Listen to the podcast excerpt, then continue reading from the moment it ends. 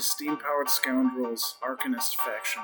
I'd first like to say that Schemes and Stones put out their own primer focusing specifically on the game itself, and it is a good thing to listen to before you come to this if you're new to the game and want to understand how the gameplay works.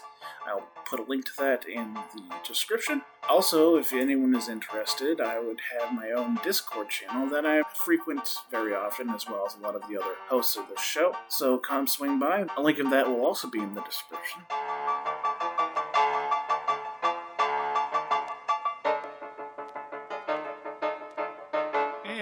Welcome to the very first faction primer of Steam Powered Scoundrels featuring the Arcanists.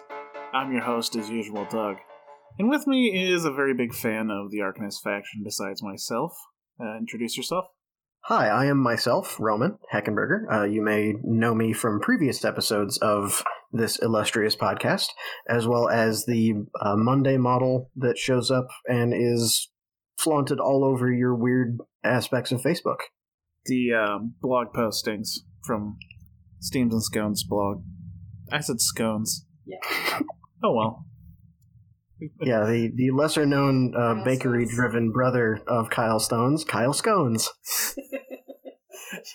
what was the joke? Oh, Steams and Scones, a latte podcast. but we're doing something a little bit different today. We thought we would try and do our service to the community and put out some primers for each faction to sort of give new players uh, an idea of what each faction does, what each master in each faction does, and give them reasons why they might want to play that faction or those masters. So we'll be going through each faction. Just for funsies, we'll make it alphabetical. So today's Arcanist, and then our next one should be Bayou. But it's not going to be in depth, so if you're looking for some hardcore tactical information, we're not going to give it to you. It's mostly just going to be what things do, interesting things they do, and the fluff around them, because those things would be interesting to new players. So, while you might not be interested in listening to this, if you know someone that's getting interested in, in Malifaux, this might be a good place to point them if they're not exactly sure where they should start and who they should play. So, without much further ado, uh, we'll try and explain in simple, I don't want to say simple terms, but uh, we'll we'll try to explain things as though uh, you're not terribly familiar with the game. So, what we mean by masters is that every game is controlled by a leader, which is usually a master. Each faction has eight masters, and there are seven factions. The faction we're covering today is the Arcanists. They have eight. They actually have nine, technically masters because one of them is sort of uh, in out depends on how you play the game or what your uh, tournament organizer will allow so we'll get into that later but along with each master is a keyword that the master will have and the models that the sort of fit and go along with them in their crews will have. So when you're hiring you usually will go and pick models that have the same keyword as your master. While you can purchase other models with different keywords that are in your faction, they will cost a little more. So it's trying to keep everything close and tight and in theme. A few monsters will also include other keywords as well, depending on the hiring, and it'll make more sense when we get to that sort of thing. Okay, first up, we're going to go over the general fluff of the Arcanist faction. This is a human faction with human goals and human politics, alongside the Guild and the Outcasts and the Ten Thunders, and eh, kind of the Resurrectionists a little bit.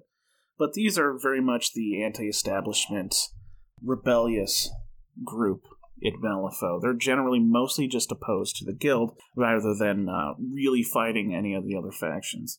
So you get a lot of very anti government, very, uh, I would say, left leaning themes, if that makes sense. Is that an accurate description, Roman? I would say so, yeah. Okay.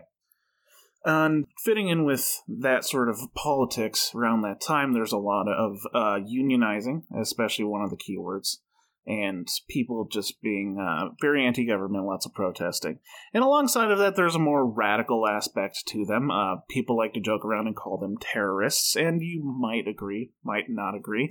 It's, it's, it's not any sort of bad mocking they're less cohesive in a theme as other factions, which might be a detriment, might not. It's just one master can be very, very different from the next master and can be very, very different from the next master. And it's usually quite obvious when you hire outside of your keyword that the model doesn't necessarily belong.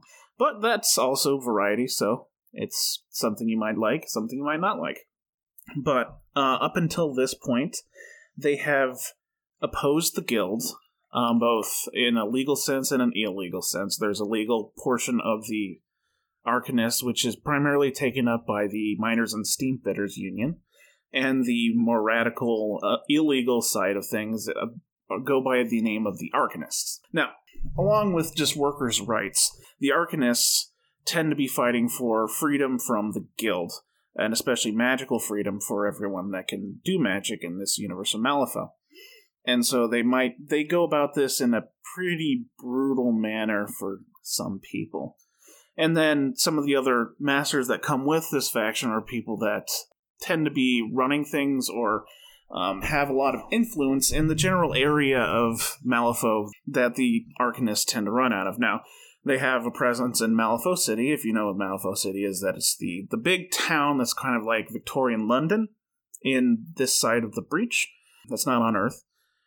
And then there's different areas of the globe around that, and we'll say that the northern part is called the Northern Hills and includes mountain ranges and a few other things, and this is where the Arcanists have a lot of power.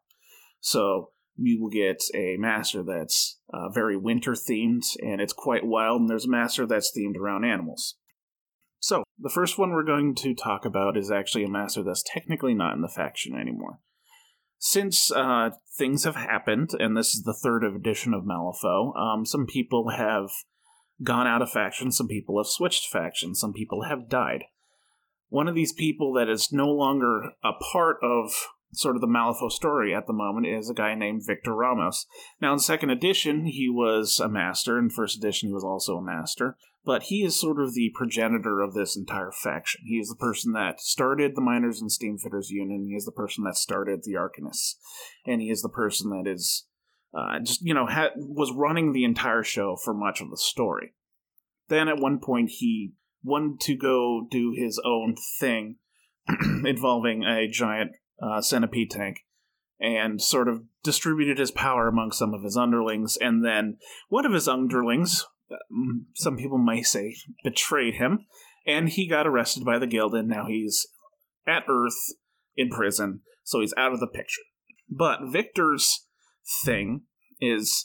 Uh, he's definitely the one of the bigger steampunk things. Oh, I guess I never mentioned that. Uh, one of the overarching themes of the group is steampunk. It's a lot of themes, and there's a lot of it's steampunk and magic, but he was one of the very steampunk esque masters. He was uh, summoning. He did, a lot of summoning. He still does summoning now. Okay, first off, one thing you will really notice about Ramos is that he really likes spiders. He likes machines and he likes spiders. He's he's the biggest Spider-Man fan before Spider-Man was a thing. All of his models, except for one, I believe, were spiders. One or two. But he was the president of the Miners and Steamfitters Union, and he ran the Arcanists for a very long time. He's definitely the political juggernaut out of everyone in this faction, or was.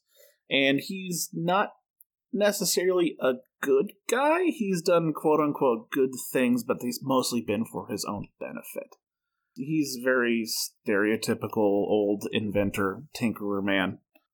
He was always this kind of weird cross section of both a terrifying intellect and the the charisma to bring people together even if they know that he's not doing these things for the right reasons he is doing things that are helping people so it was one of those of he just was had this weird really perfect uh, combination of intelligence and charisma to make all these disparate uh, sub themes within the faction led by these really focused personalities work together that's an excellent way of putting that.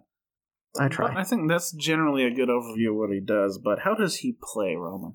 So he is still a summoner. Uh, anybody that knows him from or has read over things from the previous edition, uh, he is still a summoner. He even can still summon multiple, excuse me, multiple models at once. Uh, it is a little harder for him. The numbers are a little higher for him to get things, but the trade off is now he's not just summoning the little spiders, the steam arachnids. He also can summon the swarm of them together uh, without having to summon three of them and then playing a little game to mel- meld them together into a swarm. He can also summon the single big spiders, the mecharachnids, and the one thing he can summon that does not have eight legs is the soulstone miner. Uh, so he has more options. He's traded in some of his efficiency to get them. That said, he's not uh, as much support as he used to be. Uh, he now has a few more tricks as far as he, he can heal his friends that he summons in or hires in if they're constructs. He can also make them explode from anywhere on the board uh, for a four, and that will do uh, two damage to people around them uh, without any resist. So he's one of these. There, there's a few masters that do this in the game, but uh, he is basically splitting his time between healing his friends that he's brought in, bringing in more of them, shooting a few things uh, with his electrical bolts, and making stuff explode. Uh, on top of making things explode, he can also turn them into another creation of his that's really, really hard right. to put together. But it basically is a walking landmine, so it is possible for him to blow up a friendly model, turn it into this landmine thing, and then blow that thing up, and then that thing will also explode. So uh, he can be a, some really surprising burst damage if your opponent's caught unaware. Yes, and technically he can also summon those electrical creations, which is what that is, Yes. uh, as it is a machina construct. But yeah, no, that's a that's an excellent point. Uh, he just cascades explosions when he needs them to happen. Okay. Well, as well as Victor, there are several other Machina keyword models. A few of them are also in his sort of situation where they're not technically a part of the Arcanist, although they can be allowed to be if a tournament organizer allows it. So I guess we never described what it was called. They have a these grouping of masters and models called the Dead Man's Hand. This allows them to keep the master balance similar across the board, but also cycling in some masters and in and some masters out. So uh, Victor Ramos is off, technically out of the Arcanist stats, and also the Electric Creation is not hireable amongst the Arcanists. But the ones that are still available are the uh, oh, also the Brass Arachnid. I forgot his totem. Every master has a totem, which they Turns out. can bring in for free. Mhm. The Brass Arachnid is a very large spider, like almost the size of the large arachnids. Yeah, it should not fit on a 30 mil base. It's supposed to fit on a 30 mil base, and somehow it does, but it really shouldn't. If you ever get around, if you ever buy the Ramos box, you have to remember that the thing will assemble rearing up, which helped me quite a bit. hmm but away from difficult to build models, he also has quite a few spiders. As we mentioned before, the regular old Steam Arachnid, which is a very cheap model used for uh, harassment and scheming. It's it's cheap. It's it's a little bit uh, survivable, and it can become a large group of them called a Steam Arachnid Swarm, which is a bit lot tankier, a lot hittier. Um, definitely used more for damage than for scheming. Then, as Roman said, the big boys are called the Mecharachnids, which are a good, versatile piece. They have a very coveted ability that lets them ignore a lot of defensive tech in the game. They're also, in, in my experience playing him uh, in the beta and a few games since, uh, they are also his workhorse. They're the ones he's going to summon, I think, the most often. They're, they're fairly survivable with armor, too. It's hard to get through to them. They don't hit like trucks, but they hit well. Uh, and the, they're fairly easy to summon in. And if you have a slightly higher card, you can summon in one of them and a, a little steam arachnid at the same time to send off and go run schemes. Um, I did want to mention one thing uh, as far as the dead man's hand goes, uh, because this it's it's something that is a little confusing the way Wyrd has put it out, uh, because it changed in the the beta. Essentially, all the dead man's hand stuff are actually considered to be in their factions, but anything that has the dead man's hand tag on it can essentially it's an on-off switch for the the tournament organizers so they can say we are allowing them or we aren't if they are you declare arcanist you can bring ramos if they aren't you declare Arcanist, you can't bring Ramos. But all of these Dead Man's Hand models and masters will be allowed in friendly play for anybody that just wants to try them out. So not a real reason to avoid them if you're afraid that you're not going to be able to play this guy. Yeah, and from I've I've talked to quite a few henchmen and tournament organizers. Everybody said unless something is clearly broken about any of them, they're planning on allowing them until proven otherwise. So if you have any worries, talk to your local henchman and say, "Hey, I'd like to run my my favorite master, please." Okay. Well, we probably need to get going because we have a lot of models to get through.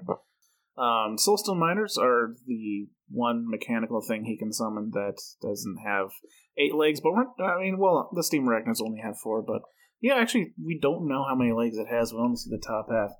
These are versatile models in the Arcanists, and they're very, very good scheme scheme runners. I don't know if they will be affected um, by any sort of nerfs when the game comes out, but they're quite good. They can just uh, take themselves off the board and then pop themselves up um, just about anywhere that isn't close to your opponent's starting zone, which makes them very good for scoring. Next is Joss. Joss is, or was, Ramos's uh, henchman. He's now uh, working for another master. But uh, if you bring Ramos, you can obviously bring Joss. Joss is a is a heavy hitter. He also has the ability to basically ignore a lot of defensive tech but he's got a decent shot, just like Ramos. He's got an electricity theme, so he shoots lightning, and he has a mean explosion when he dies. The mobile toolkit is just a support piece. It's very cheap, but it will make your other constructs um, a lot tougher. For sure. And it's a, a great utility piece, too. Uh, one thing that Joss uses is some power tokens. It's a way to give him more of those if you need. Cool. Okay, the uh, the person uh, when Ramos uh, abdicated his power, he gave the Arcanist to one uh, master, and he gave the Miners and Steamfitters Union to another master. This one we're going to cover. So the Miners and Steamfitters Union is shortened to M and SU, and the master for that keyword is Toni Ironsides. Now, Toni Ironsides is a lady with a bit of a kick for vengeance she was, um, her parents were lynched in the United States, which put her on the uh, opposite side of the guild. And so she went to Malifaux, and Ramos picked her up, and he used her as a troubleshooter, which is basically a, a kind of a policing force for the Arcanists. But she was also used to stir up riots and whatnot, so she became kind of an icon. So when he abdicated, he gave her control over the Miners and Steamfitters Union because she was pretty well known amongst that organization al- already. But, Roman, how does she play? So she is. She can pretty easily switch gears between tanking everything you can throw at her and pummeling you into just squish. She is a cage fighter, essentially, and that is exactly how she runs. Uh, and her crew just becomes this hard target. If you need to go to the middle or go to any particular spot and hold it, that is their their game, and I challenge anybody to move them off a point once they have chosen to do so. Yeah, she will basically pick her point, say, I have a few friends here to back me up, and I'm backing them up as well, and then she will actually point and point out a target and say, You come over here. I'm challenging you to a fight. They're forced to punch her. She punches them back automatically with a defensive trigger, uh, and it goes from there. Uh, she has her as she fights and gets into a, a big brawl, she builds up her unique uh, resource called adrenaline, and she can use that uh, in a few different ways. Some of her triggers allow to spend it for more actions or more damage. Uh, she can also use that as damage reduction, which is why she becomes such a tank, in addition to other things which allow her to heal here or there. Uh, so yeah, she is a, a rock solid piece. Her crew likes to bubble a little bit around her, but I also really like uh, running them as with a buddy system that allows them to get uh, some extra defensive tech. So a little bit more on the the bubble mechanic. Um, for one, Toni Ironsides is kind of unique as a master and, and as a keyword that she has three henchmen. Most excuse me, most keywords usually have two or or even one, and each henchman brings some sort of bubble that will help with the defense of the rest of the crew. As along with that, everyone in her keyword has an ability called un, um, unionized, which will give them bonuses to their defense and willpower flips. So it makes the group definitely want to group up at least next to someone else with the keyword to get those uh, positive flips. Oh, and another another aspect of that, Toni likes having friends nearby because if she has an enemy engaging her, or rather that she is engaging, the enemies can only hit her. They cannot attack other of Toni's friends nearby. Okay, well let's quit. Let's go through the other models in her keyword real quick. Her hint, her uh, totem is a dwarf named Mouse. Mouse is the spymaster for the Arcanists, although I'm not sure what he's doing now at this point.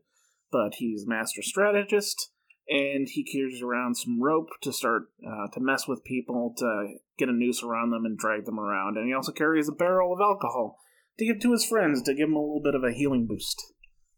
So the captain is her first henchman. The aura he brings to help out is his middle of the storm, which says it's much harder to get any damage on uh, his friends nearby from a projectile action, a ranged action with a, a projectile icon. Reduces two damage from anything you do. So most times, anybody near him is only going to take one damage from a bullet. He's also versatile, so he will not just see him in this crew because he has a few other very nifty things, not necessarily for killing, but uh, for scheming, although he does kill very well. He can walk away from other engagements without anybody being able to hit him, and that also allows him to remain uh, and able to scheme, which is an amazing ability this edition. And uh, he also has a relic hammer, which is one of the few remaining two inch engagements. Hits very hard, ignoring shielded, uh, with a 346 damage track. Has a, a ranged shockwave ability, which is a good way to get around a lot of defensive tech and can put up some concealing terrain markers that last until the end of the turn, which is another way to make it harder for uh, enemies to shoot into or through them uh, for at any other friendlies. Um, we will get to that relic hammer a couple times in these primers. There's three models currently in the game that have a relic hammer, and relic hammers have a very strong tie to the tyrants, which are sort of like uh, elder go- or, or old ones from um, Lovecraftian lore. They're very powerful ancient entities that uh, could come back at any moment and utterly wreck Malifaux. Next up is Ironsides' second henchman, Amina Naidu. She is the lawyer for the Miners and Steamfitters Union, or at least their, their head lawyer. And she has a lot of shenanigans that can certainly annoy her opponent her main bubble is that models cannot take an attack when they charge within six inches of her.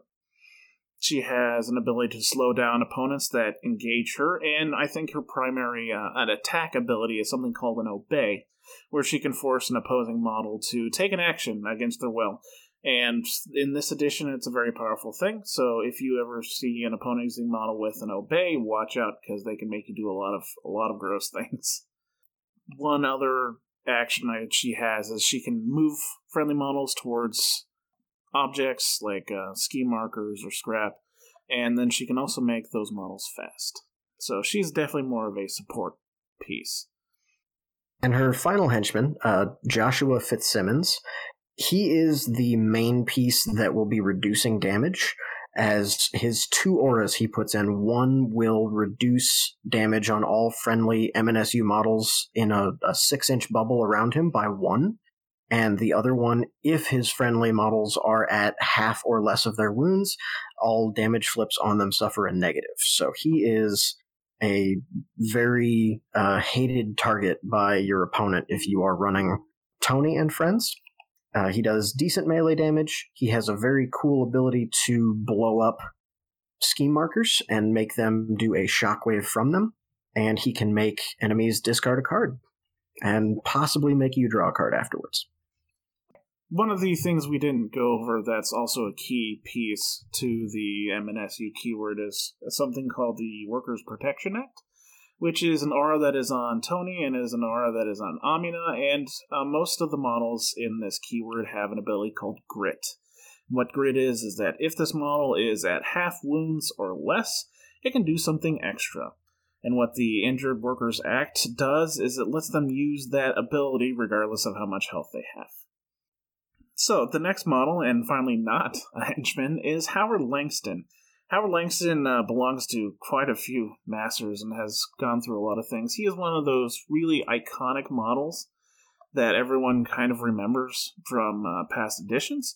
He is half man, half giant mechanical spider with a bunch of mechanical tentacles too, because why not? He is a big old melee beater, and he is one of the models in the game that can actually outright kill a model if your opponent doesn't have enough resources to spend to keep them alive.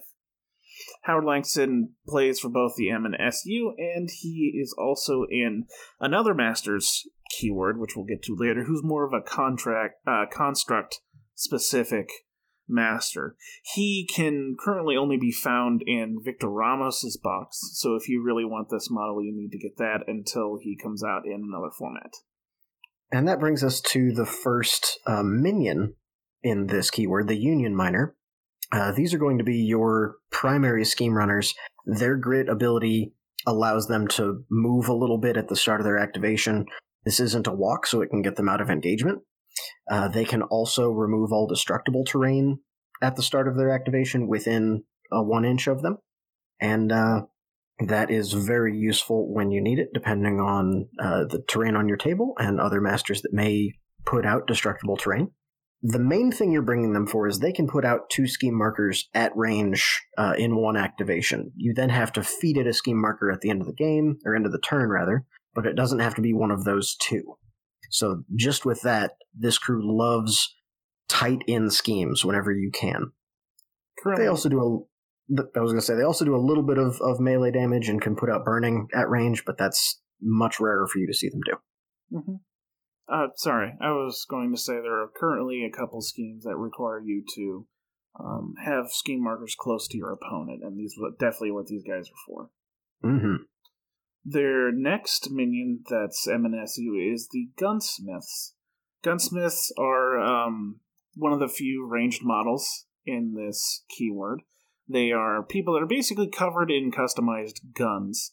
And considering how strict the guild is on just about everything, that's kind of their in with the Arcanists is that they're allowed to do whatever they want with the weapons they have. So they have a lot of options, as it were, for shooting things. So their grit ability, which is very, very useful, allows them to add any suit they want to an action. And so when they're shooting with their guns, they can do things like ignore armor or add, increase their chances of getting more damage or taking another shot. A lot of useful stuff. They can also shoot uh, ski markers at range, so they're another anti scheme piece. And their final minion, the Union Steam Fitter, is one that they share with another keyword in faction. These guys uh, work very well with Howard uh, because they work in that same faction. Their grit ability, they can give out shielded one to another friendly model in two inches. They can also turn a scrap marker within three to gain a power token. That's the augmented uh, crew's ability. We'll get to them in a bit. But the reason this is also great is their bonus action. They can discard a card to put down a scrap marker, which Howard that can then use to gain a power token, which really ups his ability. They also heal constructs with their melee attack, which can help if you bring again Howard or some of the versatile constructs in this group. Great. And I want to talk real quickly before we move on about Toni's box. Now, there's quite possible that if you want to play her and you go out and look for her, you'll be able to find a third edition box, which is good. If you come across the second edition box, which will be a dark green color as opposed to sort of the parchment yellow they have going, you'll notice that there are some strange looking wizard ninjas uh, on in that box, and those are Oxfordian mages, and they have been moved to another master with a different keyword. So just a just a heads up for that. If you end up getting her box, you will still get the captain and mouse, which are definitely great models. So the other sort of face of the uh, Victor Ramos's Arcanists is the leader of the actual Arcanists, the um, radical political movement. Radical, not definitely nothing about terrorism. Um, this is definitely your uh, this is your fire wizard, is the best way I can describe her. Her name is Anasalia Kaeris She hails from San Francisco. She has a bit of a angry streak, I guess. She's a little bit more prone to violence, uh, almost like uh, the fire that she likes to wield. Hot headed, you might say. Yeah, so, something like that. So after she took power, she's been a lot more aggressive than Ramos ever was, and it's coming to be a bit of a problem because she really likes setting things on fire. Her model is really, really iconic because she's wearing these really big mechanical wings that allows her to fly. So her and her group, if it wasn't obvious, likes to set things on fire, which is a very specific kind of playstyle. Why don't you go into that, Roman? So they leverage the burning condition, and they do so mostly by putting out pyre markers and forcing uh, the enemy to have the choice of do I run through the fire in order to get to you, or do I not and allow you to come to me? And in most cases, they actually themselves like sitting in or near the fire because they can use it for uh, different abilities. Mm-hmm. Uh, beyond that, they are pretty mobile. Uh, there's a lot of. Kaeris herself is this uh, amazing skirmisher, I would say, but she can also tank fairly well with her high wounds and armor and pretty good defense. If you attack her, you will, as long as you're not ignoring triggers, you will get extra fire because she has that built in on her defenses. Uh, and she essentially will set up the table for her crew to move around more pyre markers, and then we'll pick something and either kill it or throw it around, as that is her melee attack. She literally flies over and throws them. So it's it's pretty fun. I've put this crew on the table a number of times and done very well with it, which I'm very happy to say after last edition, uh, where she was usable, but you had to be exactly precise with her to get good results. All right, Alzelia brings a. I guess we should definitely refer to her as Kaeris. Very few people actually knew her first name up until now that they're putting it on the card. So Kaeris it is, or Big K if you're like me and want to be special. But her totem is the Eternal Flame. It's uh, basically a squat metal spider with fire coming off of it. And what it's primarily used for is is manipulating pyre markers. You could use character um, Kaeris's ability to move them herself, but why not when you got this little dude pushing them around and making them blow up and setting other things on fire? It's great fun. As for her first henchman, it's the fire starter. This guy likes to fly around, much like Kaeris, and light things on fire. He is a little squishy, but again has flight he actually has a really cool thing that says if an enemy is killed by the burning condition, he can count as having killed it, which is important for a few things. If anybody near takes the assist action, which is one way to remove burning, it suffers a damage. Just straight up, which is pretty great. That said, he really is made to either move things around that have burning, he can push them based on the amount of burning they have and reduce it a little bit he can, but really what he's there for is to scheme run. He has a bonus action where he takes a damage, gets an extra action, and with that and flight of move seven, he can cover 24 inches of, of excuse me, 21 inches of, of table a turn if he needs to. That's crazy. I guess we should clarify if you're not familiar with the rules. Normally, when a person burns to death, they are not necessarily counted as being killed by the crew that put the burning on them.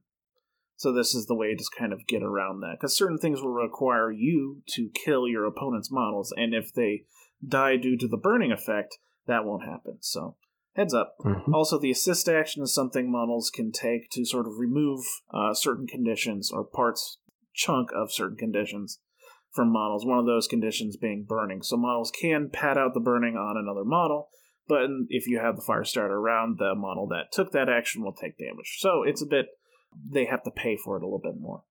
The other henchman that Kaeris has, and by the way, this is the wildfire keyword. Good on us to, to remember the keyword names. This is a wildfire keyword. Kaeris' second henchman is Carlos Vasquez. He is a henchman for another keyword as well, and I would say he, by appearance, he looks like he kind of belongs with that one a little bit more, but his abilities, I think, go a little bit more towards Kaeris than the other one. He is a fire dancer, has a very beautiful sculpt, and he's the one that can put out burning just by activating near near models, which is good for the wildfire because you want your models to be on fire. It lets them do stuff. But he can also create pyres. He's good. He's got a really decent attack. And um, Roman, what does he use burning for? So he actually he'll take damage from his burning at the end of the turn, but he'll reduce it by one to zero. And when he takes damage from it, he gives distracted out to a an enemy within I think it's six inches. awesome. All right. mm-hmm. Anything else you want to say about Carlos? No, he's pretty solid. I think you're spot on the money. He his abilities go more wildfire than performer, but he's he's also a really fast for a guy that doesn't have flight, uh, and he has another ability that will push him out of engagement. Uh, in addition to giving him burning, so it's really hard to lock him down. Okay, why don't you tell yeah, us about Elijah? Elijah, I am so excited for this model. Uh, he is a new enforcer for the Wildfire uh, crew, and he hits like a f- truck that is on fire. If he charges through you, or rather, he can charge through you and just forcibly give you a damage. Uh, if he's within two inches of a pyre marker, he uses it like armor, so he reduces all damage by one. Uh, he ignores terrifying and manipulative, so he doesn't care how scary you are. He literally likes to stand in fire, which he can do, and when he has burning, he can do the same thing Kaeris does of reduce it by one to get a positive on whatever he's doing, whether it's uh, a defensive flip or an attack flip. So, yeah, those two things really work well together. And the reason he's hitting like a truck is because he has a great sword. So if he hasn't charged you, he's doing a 3, 4, 5 damage track with a positive to its damage flip and if he's in fire, if he's on fire, he can make that a positive to the attack as well, which is essentially free focus. He can also heal himself and give himself burning one, and he can say, "Hey, you, my enemy, are on fire quite a lot. I'm just going to make you take damage equal to how much fire you have on you, up to five. So he can dish out the pain for sure. Next, we have Iggy, who is another enforcer with the wildfire keyword. Iggy actually does not belong to the Arcanist faction. He belongs to the Neverborn faction, but he is something that Kaeris can take because he is also very, very fond of setting things on fire. He's a cheap model. He has a decent uh, melee attack that hands out burning. He has a bunch of abilities on his card to sort of uh, mess with your opponent that are something that's not in the normal wildfire crew, like he hands out stun or burning. He has an ability that hands out damage when friendly, when opposing models gain burning. Admittedly, it's once per activation, but if he's pretty close to the opponent, then he can hand out quite a bit. He has an ability to reduce damage, and he's got the fun little set uh, scheme markers on fire and blow them up, like Joshua Fitzsimmons did. He can also go fast, which is something he would share with the Firestarter. Mm-hmm.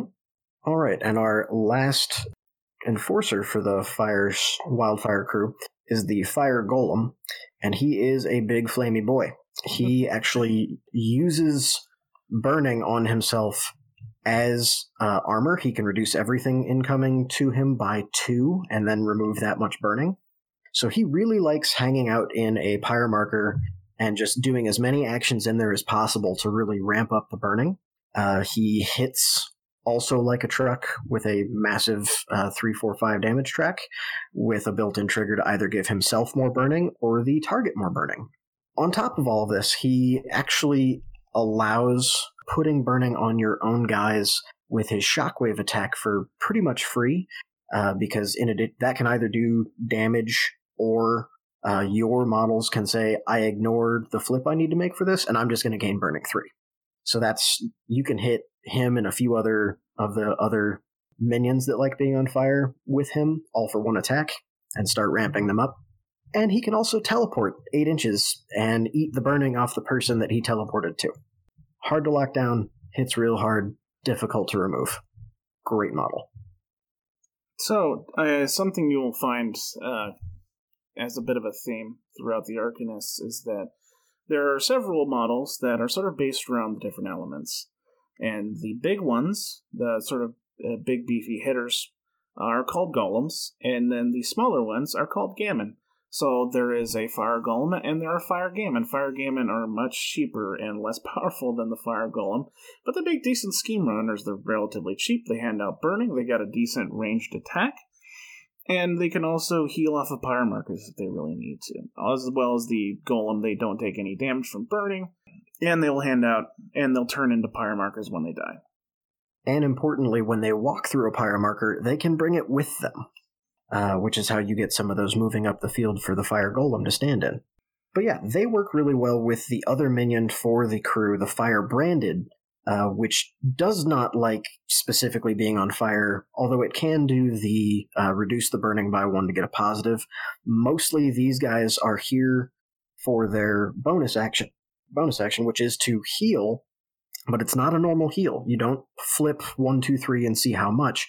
You flip the target number and say, ah, that target is either on fire itself or there's things on fire nearby. I'm going to reduce burning on either the target or things nearby it or both up to three, and it's going to heal that amount.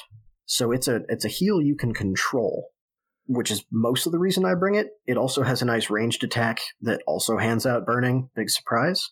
uh, but yeah, they they make a nice uh, support piece to follow around the golem and the gamin to keep them being these kind of oddly hard targets to remove.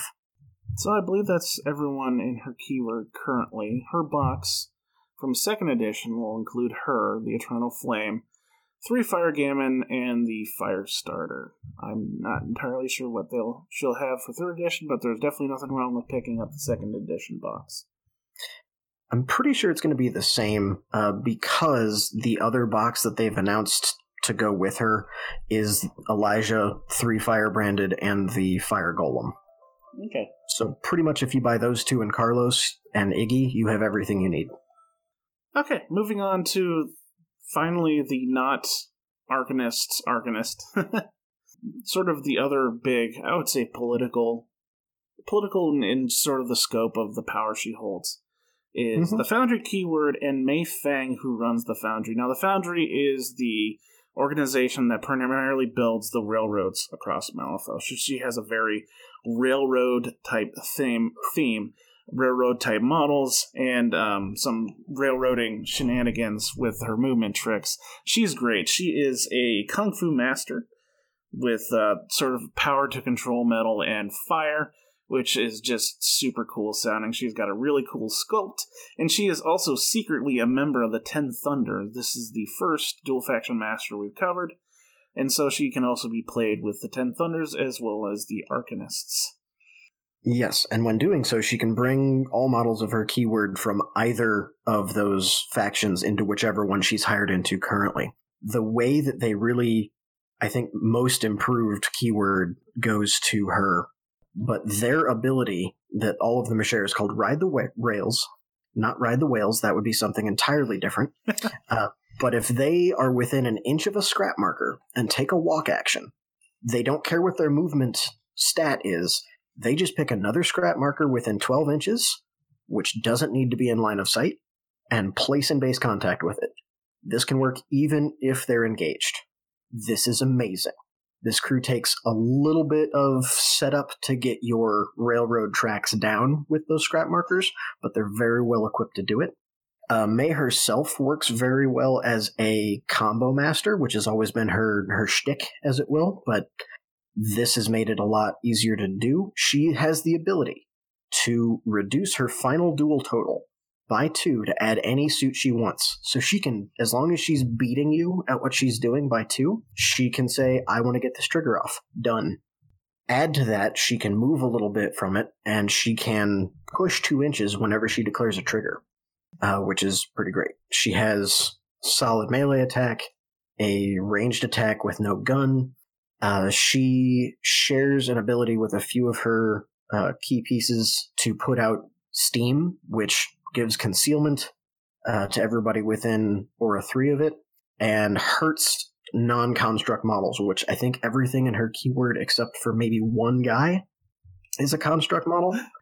Oh, by the way, she can also pick any one of her her friendlies and push them a little bit and push them more if they use up some scrap markers and basically use them to beat people with them. Uh, it's called Freight Train, and you'll. She uses it very well with her golem, uh, which used to be called the Rail Golem, now is the Metal Golem for naming purposes. So Mayfang's totem is the Forgeling. It's this little uh, fire and metal demon goblin thing. Uh, the Forgeling will put out burning. It will also be able to ride the rails like everything else. It has an okay attack, which you'll use sometimes, but I think the best ability on it is its bonus action, which will allow it to end any number of conditions on the target model, and then for every condition it ends, that model heals one, which is really nice because usually condition rule is a single condition, not as many as you want. Her first and I believe only henchman is Kang, who is a Ten Thunders model, but again, she can bring him into uh, Arcanist. He, I think, honestly, is is a very good call in this crew. Uh, he can discard a card to not allow a friendly nearby him to gain distracted or slow. Uh, he's hard to wound. He can also discard a card or a scrap marker when he activates to give focused out to other friendly models uh, within four inches, which, you know, allowing multiple actions worth of work off of not even an action for a card or a scrap marker that you're throwing out anyway, pretty solid. Uh, he can heal himself for discarding a card as well, uh, and has a decent ranged attack and a very solid melee attack. Mei Fang has several enforcers. The first one is Willie, who's gotten an upgrade since the second edition. Second edition, he was actually a minion, so this is great for old Willie. He is the Demolitionist, which uh, is a very apt title because if you see his model, he's pushing around a wheelbarrow full of dynamite. He's just just a great guy. He won't take damage from stuff blowing up near him because he knows how to deal with explosions. And Willie is mostly used for one, putting out some pretty nasty explosives, and also turning any ski marker nearby him into a landmine. Uh, so then we move on. One of her other enforcers is Sparks LeBlanc. This is this is actually one thing that uh, we I don't think mentioned. May, in addition to having Ten Thunders and Arcanist keywords, the Foundry keyword itself can be found in a few Bayou models. Sparks is one of them. So she can bring models from three different factions into one crew. Uh, Sparks works a little bit differently because he brings things from his other Gremlin keywords, uh, but he has ride the ride the rails. Uh, he also doesn't take any damage from explosives nearby, uh, and also makes scrap markers nearby severe and hazardous damage and injured one. Also, one of his unique things enemy models within six of him cannot be targeted by actions of other enemy models. So he turns off a lot of, of buff that the opposing crew does. Uh, he can heal friendly constructs by hitting them with his wrench, which is otherwise a, a middling to decent melee attack. Uh, he can also attach an explosive upgrade to uh, a model near him, uh, which I believe still says when you hit it or when it takes damage, it explodes onto whatever's next to it, and you control that. He's also one of the models that has Analyze Weakness, which turns off armor and shielded on the target. So you're going to see him when you expect to see a lot of armor on the other side of the table. Next up is yet another enforcer for Mei Fang. This one's actually in the Arcanist. Hooray. He goes by the name of Neil Henry, and he's a very uh, not subtle at all allusion to John Henry, if you know the tall tale. But he is a very anti construct piece, and even when he's not having any construct to hit on, he is putting out just an absurd amount of attacks. He has the ability to flurry, which means that once he makes a melee attack, he can discard a card to take another one, and also he can use a bonus action to give himself fast. So, in a decent amount of situations, he'll be getting off four attacks as opposed to two from a normal model. He can ignore armor, he can give out stunned, he can give out injured, and his I guess I, most iconic action I would call is called Whirling Hammer, and what happens is that models within three inches of him have to pass a target number, or the way other, or they gain injured two. And if those models are constructs, they're at a minus flip to the duel, which means they would have to outright pass that, otherwise they wouldn't be able to cheat, and so they pretty easily get injured. And since it's a single action, you can take them multiple times. On to their first minion, the Rail Worker. Uh, these guys, at first glance, appear slow and kind of hard to kill. Uh, once they're on the table, you will see that they don't care that they're slow. They are there to throw their friends further up the table or throw their enemies where they don't want to be and do damage to them. Uh, ride the rails means, again, you don't care how fast they are. between armor and hard to kill, they live just rather a long time, and they do a probably an enforcer's worth of damage uh, in their damage track. Next up is a well, yeah, we'll split them up. Is an enforcer because I didn't list these in the correct order. We're going back to the whole Gamin Golem situation, but instead this element is metal, and we have the Metal Golem. It was previously named the Rail Golem before, but now we're pre- bringing the name in line with all the other elemental Gamin and Golem. So if you hear someone say um, Metal Golem, or I mean, if you hear someone say Rail Golem, that's what they mean. They're talking about the Metal Golem. The Metal Golem acts like a train. He hits like a train. It's great. He has an ability called Walking Forge, which he and the Gamin and the Emberling have, which says once they end their turn, they can drop a scrap, which is very useful for the Ride the Rails ability, which he has.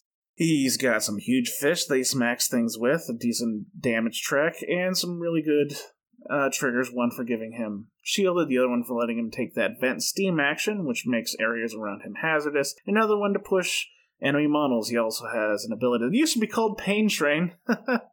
I get ah man. I Those were the days. I should probably edit that out, but now it's called off the rails.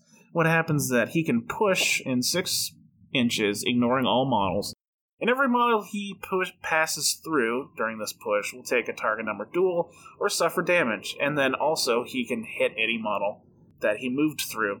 So also the models that take this damage will be placed next to him. So you have a, a decent amount of models to select uh, an attack for if he goes through multiple ones.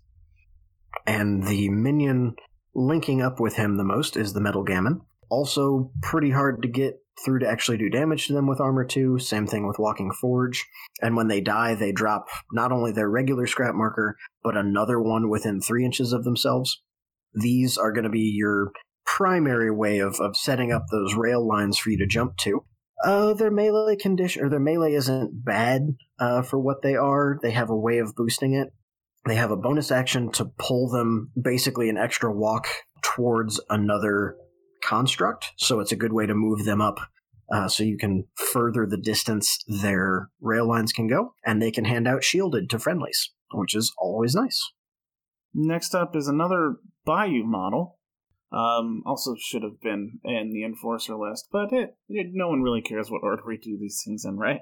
Another armor two, another walking forge, another ride the rails. He's got an interesting ability called Rage Machine, where uh, friendly models within three of him can take a damage to add a plus flip to their attack. So he's helping other people, but he can definitely do some work himself. He's got tusks with a bunch of different triggers on them. He has to declare them. It's it's kind of a, a gremlin sort of thing. You have to declare trigger if you can, uh, as well as vent steam and reckless, which allows him to take three actions, which is just great, and another heal.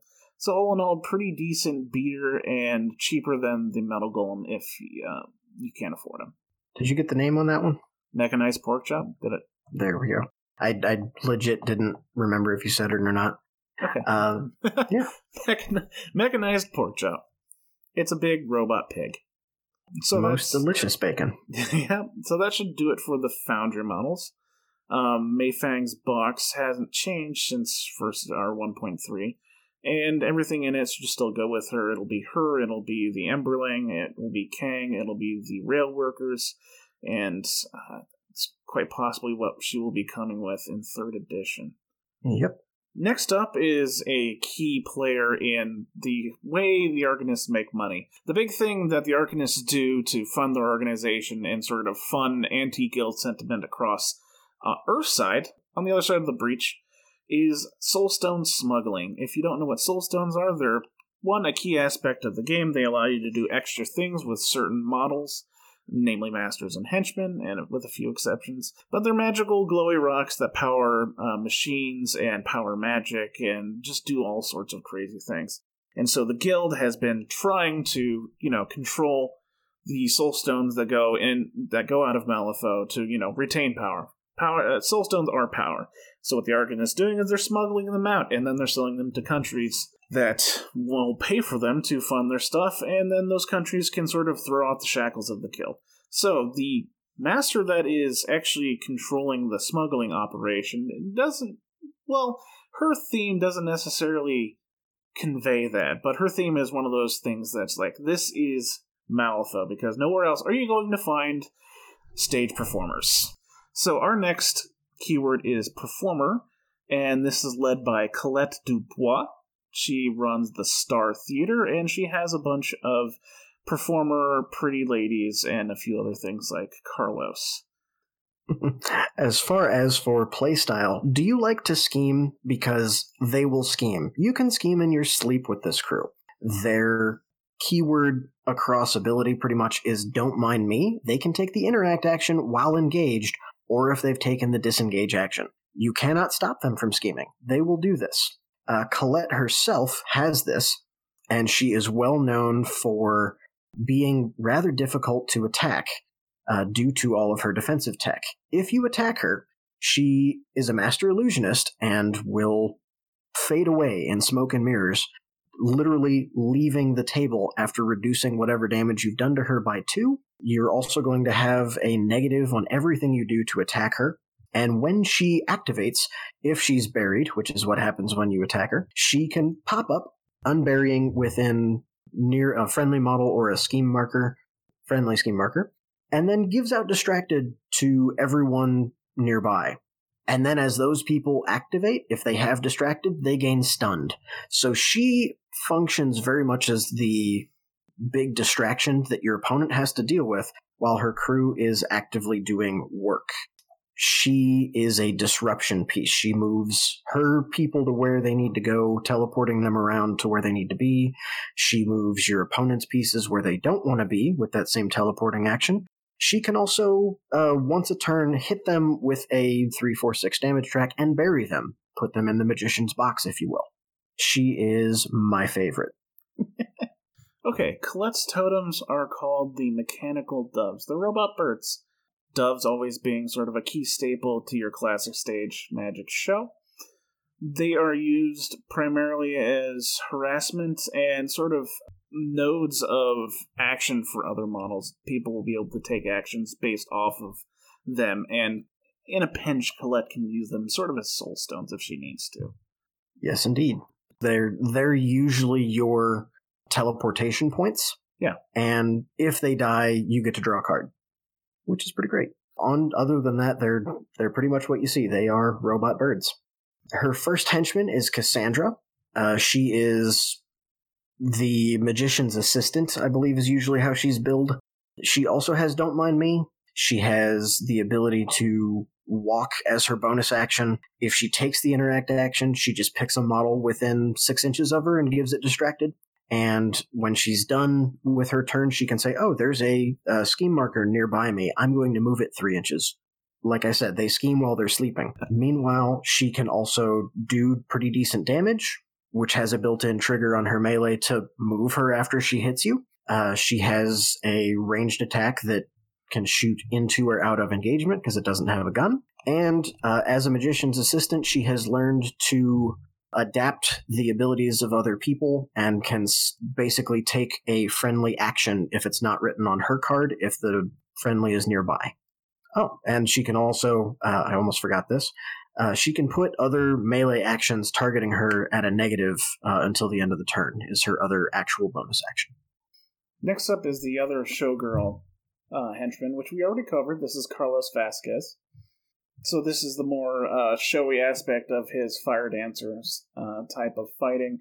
He is probably a more straightforward type uh, attacker in this crew. That's mostly made up of uh, schemers and manipulators. We talked before about him sort of fitting more mechanically in with the wildfire, but the nice thing is that he brings all the stuff he really needs to function on his own. And also, if you bring him, it gives you more opportunity to use models from outside of the showgirl keyword more effectively that manipulate burning, which is a, a decent amount of the faction. Yes, indeed. Their first enforcer is Angelica Durand. She is pretty mobile. She actually gets to move before the game even starts uh, for free. She has, again, don't mind me, as pretty much everybody does. And if you try to attack her before she goes, you'll be at a negative. I honestly don't think I've ever attacked with her. Uh, I've occasionally used her shockwave marker to hand out some distracted at range, uh, but really I use that for the trigger that lets her instead of placing a shockwave marker, place a scheme marker again at range, which is huge. And her bonus action, which allows her to make a friendly performer, including herself, move up to five inches. Since it's a move and not a walk, you can use it to get out of engagement. She is a, a great toolbox for this crew. There is another enforcer, but this is very, very much tied to another uh, minion, so I'll let Roman cover those two at the same time. I'll go ahead and cover instead the other two minions. Uh, one being the the showgirl, which in second edition used to be called a performer. These are sort of your um, sort of low level schemers. They're hard to hit unless they've activated. They can obviously take interact actions while engaged. They have an I would say a mediocre attack but they have two other attack actions that sort of attack. So one thing you need to learn here is that if you're new is that attack action doesn't necessarily mean you're trying to hurt the other person. It covers a wide range of things. So they have a very famous ability called lure, which will take a uh, the target model will have to walk towards this model. Actually, it's just moved its movement, so there's certain things that are triggered by walks, and it's not technically a walk. They can also seduce a model, which will remove the focus condition, which is a very good ability to have because focus is very powerful, and they'll gain distracted for their troubles. Uh, another minion, which is uh, even cheaper than the showgirl, is the mannequin, which looks like a mannequin with a skirt on. And these are sort of uh, protective type models. They're usually going around assisting and sort of taking hits for the more squishier performers. They they have an ability called Take the Hit, which will let them be the target of an action that would normally target a friendly model. They can heal if they need to. They can hand out slow as an attack, or they have an, an okay um, a knife attack. But for four soul stones, it's it's better than you'd expect. Yeah, they're not bad. The big thing I bring them for is they will actually, for free, follow performer uh, that ends a walk within six inches of them, so you get a ton of free movement out of them. But if you want a mannequin that uh, instead of has, having a couple knives for fingers has giant blades for hands, uh, what would you what would you bring, Roman? I personally would go no further than the two for one special on the Coryphee, bringing in a Coryphee duet. So this is a very interesting, really two models. You can either pick two Coryphee, which are minions and cost six, or you can bring in one duet, which is an enforcer and costs 12. Either way, you're getting the same thing out of them. They're all armor 2, uh, they're all pretty mobile, they can walk out of engagement uh, without getting hit, they can take a nimble action as a bonus action if they want, charge through people and do one damage automatically, and if you break them, they turn into mannequins with one wound remaining. They also do the same pretty solid damage as Cassandra, with a few interesting triggers, including as the duet an execute trigger that just says you're going to die unless you discard a card or a soulstone. The nifty part with them is they have a bonus action on the duet. It's called Dance Apart. On the Coryphee, it's called Dance Together. Dance Apart essentially says replace this model with two Coryphee models, and replace the way the rules work allows you to say one of those models has gone or will finish up the actions that the duet used the other model has not gone yet. Uh, so you get to place these guys touching the Coryphee base or the duet base. Then on the other one's action, you can use their bonus action, which is dance together, which places the duet base touching either one of the models replaced by it. So you can get some interesting free movement out of them, and essentially you're getting two activations of the duet. A lot of people are going to say this is kind of broken. I urge you to tell them no, because this is one of the few things in the crew that's going to survive more than a hit or two. It's really there along with Colette as the big distraction that takes the hits while everything else actually does the work. They do have a fun uh, pulse heal that doesn't affect themselves that Cassandra can borrow. It's one of my favorite things to grab with her. But other than that, yeah, you're pretty much bringing these guys all the time because they are very good and it's very difficult to make the crew last through a whole game without them.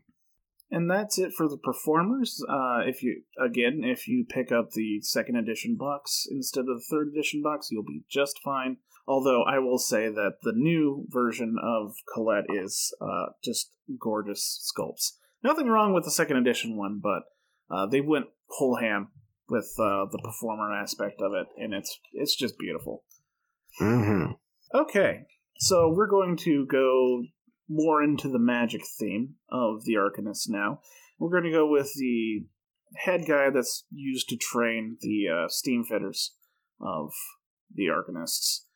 The term steam fitter usually is a sort of moniker for any illegal magic wielding person that's kind of an operative for the Arcanist, although the steam fitters in the game are more of an actual uh, steam fitter if that makes any sense. But we are getting into the academic keyword with Sandeep Desai.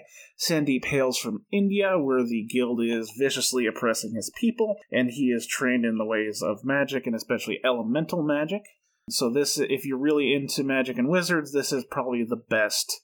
I would say the best character in the game to sort of represent the classic D&D wizard, although he traded in the robes and hat for a turban and uh, he's also still wearing robes, so pretty pretty decent on the wizard effect.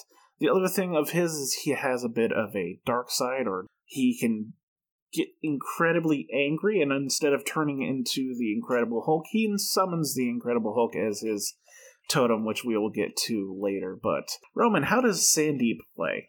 So Sandeep's whole crew functions around their shared ability, which are mantras. Essentially, every model, or almost every model, has an aura that they put out, and these are all differently named auras, so they can stack. Where essentially, if an elemental model, the gamin or golems we've been talking about, take a concentrate action, which normally just gives you focus and still will for them, they can also do whatever the version of the mantra that they're standing in will allow them to do. For Sandeep himself, it allows an enemy model, or rather, when the elemental model takes the concentrate action, it can just pick an enemy model within a couple inches of it and they take a damage. He himself, as well, kind of squishy, lower on the, the health side at, at 10, but he does gain shielded 2 every turn. He can make academic models near him, or rather, academic models near him can discard a card uh, to take the concentrate action as a bonus action if they don't have a better bonus action to take and he can do his ranged attacks uh, from friendly academic models, drawing line of sight and range from them if they're within six inches. So he can essentially tack on an extra six inches plus base size to all of his ranged attacks and shoot around corners using that. He also gets to hire elemental models as though they were his keyword. Uh, he can do decent melee damage and do some little card tricks with that, but really, with as squishy as it is, I think most of the time you're going to be either summoning uh, more elemental minions, so gamins or golems. Or, excuse me, not golems, they are enforcers. So pick a gamin and summon it, or multiple gamins, or he's going to be uh, shooting his magic either directly or through a friendly nearby, as I mentioned. He can also tell a an elemental to push two inches and take a non bonus action. Uh, so he can essentially do that to scheme at range and use that to get them out of engagement or wherever they need to be. He's finally his bonus action. Uh, he's another one of the ones that can make his friendlies explode like Ramos could, except he, of course, does it to his uh, gamins and golems instead of spiders. All right. Just because he's so I would say critically tied to the playstyle. Why don't you go over Banasura as well? Okay. Uh, so Banasura is the incredible Hulk spirit that is in his weapon, essentially, and he he has his own mantra, which essentially says, if a friendly elemental takes concentrate, it can use its demise ability, which for the different gamins allows them to kind of do what they want to do like for the fire gamin we've already talked about, lets them put down a pyre marker so that they can start sitting in the fire and throwing it around. Uh, for the excuse me, for the metal golem, it's put down a scrap marker so that they can use scrap for whatever they need to, and they can still ride the rails in this version. He himself can essentially pick a demise ability of one of these elemental guys as his elemental and put down whatever of those he needs to or needs to at the time. He's immune to burning. He can discard a card to hit something an extra time. He's a pretty solid melee attack for that, and another uh, solid ranged attack too.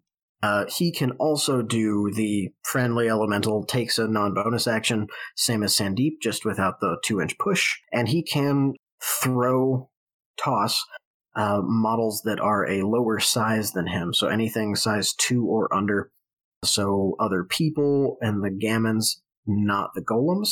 It's a good way to get them up the table, essentially. Okay. Next up is his first henchman, Kudra Akaria. She is, um, she looks also, I guess I should go into the theme, the sub theme of uh, Sandeep's is a very Indian centric theme.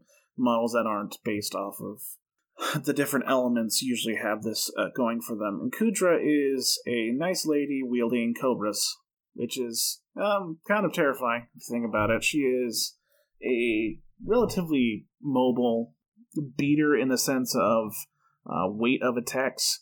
She has Venomous Strike, which I'm assuming she's just whipping people with those cobras. And she has a built in suit to take that attack again. So if she's attacking twice, then she's quite possibly attacking four times.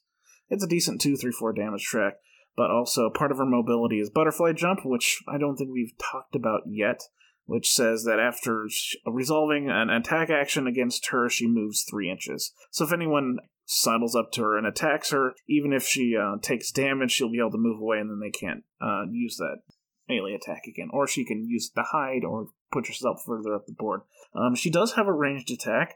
I'm not entirely sure how often you're going to be um, using that because she kind of wants to be in the thick of it. She has a tactical action to heal all elemental models within a fairly short pulse of her, and most a lot of elemental models are going to be punching things instead of shooting them. Lastly, she has a really powerful bonus action called Disillusion, which lets you move a model up to its movement in inches, kind of like the lure, but you decide where it goes, which can be pretty nasty uh, depending on where you make them go. Sandeep's other henchman, uh, Kandara, is an elemental herself, just like Banasura. Uh, she is also immune to burning, much as he is, and has serene countenance, so everything, every attack coming at her is at a negative. Her mantra is probably the best one. This is the reason I could see bringing her out of keyword into some other elemental based crews like Kaeris. After she or an elemental model in her aura takes a concentrate, they can draw a card. It's amazing. On top of all of this, she can also discard a card to take an extra melee attack, and she can just walk out of engagement with Agile. Her melee and ranged attacks are not uh, impressive as far as damage goes, but they are very. You're not going to miss with them, generally speaking. They also have some interesting triggers. The ranged one essentially teleports her if you hit severe damage, it teleports her into base contact with the target, and she can also use her bonus to pull a friendly target out of engagement. All right, the first enforcer in another elemental model is the essence of power. This is a oh, I, one thing I probably should say, although it might be a little bit obvious if you look at the artwork, but Kandara is canonically the wife of Banasura, the forearm uh, fire demon thing stored inside the mace of uh, Sandeep there. So it's very. I'm not, I'm gonna not gonna try to butcher my uh, Indian mythology, so I won't do that. But they have a very uh, mythological look to them. Anyways, Essence of Power is an enforcer in that it's you can only bring one, but it's a very cheap model to be used. It's mostly for buffing up friendly models. Uh, it has Empower that says any friendly model within 5 inches that uses a Soul Stone gains a plus flip to the duel that they're using the Soul Stone on. And they have a tactical action, action called Amplify that says models within 3 of them will gain plus 1 to their duel totals in opposed duels, which is very, very useful. It's got a couple of attacks, but usually you don't really want to be using them. One of them, in fact, hurts it. Moving on to their first minion, we have the Shastar Vidya Guard their mantra is they allow friendly elementals who concentrate to push up to two inches. They are kind of the minion tanks. They have a good amount of health with shielded one every turn, hard to kill, and if it has focused and cheats against an enemy model, it can draw a card. So nice little bit of card cycling there. Uh, solid melee damage uh, with a trigger that it can ignore armor, and another to take its ranged action even if it's engaged, uh, which is another pretty solid attack that can do a little bit of damage to multiple things. And its bonus action uh, allows another friendly model to move up to two inches, so kind of forces the uh, the mantra ability again, essentially. The next minion academic model is the Oxfordian Mage. These, we mentioned before, used to be in a part of Ironsides' crew box, but now they're working with Sandeep. These are sort of your mid-level uh, attacking minions. They have Arcane Shield. They ha- their mantra is the ability to heal models, which is really really nice. They have Counterspell, which forces your opponent to discard a card if they want to declare a trigger against this model. And although it's a six inch range, so Snipers don't care. Um, they have a melee attack and a range attack with the same damage track, the ability to put on burning if you're punching them, and a really interesting ability that lets you sort of swap around conditions on the opposing model for the ranged attack. Their other tactical ability, which is probably the one you would use if you wanted to bring them into other crews, is called Arcane Conduit. That puts out a bubble of 5 inches that says uh, when a model activates, it can remove a condition. That's quite useful. Um, if that model has a summon upgrade attached to it, which Sandeep will have for the elemental models he summons, then that model and the mage will take damage. So that brings us to the many different types of gammons and golems that we've partially been talking about so far. Uh, I did want to mention at this point the upgrade that Doug just mentioned that goes onto all of Sandeep's summons has an additional statement on it of I believe it's a Captain Planet reference of what our powers combined. if you have a model with one of them on there and there are two other gamin of the same type next to it within a, a short range, at the beginning of its activation, you can replace all three of them with the golem of that type. So if you have three fire gamin, poof, you have a fire golem. Same with ice and metal. Wind and poison, we do not yet have golems for, but I would imagine they're coming.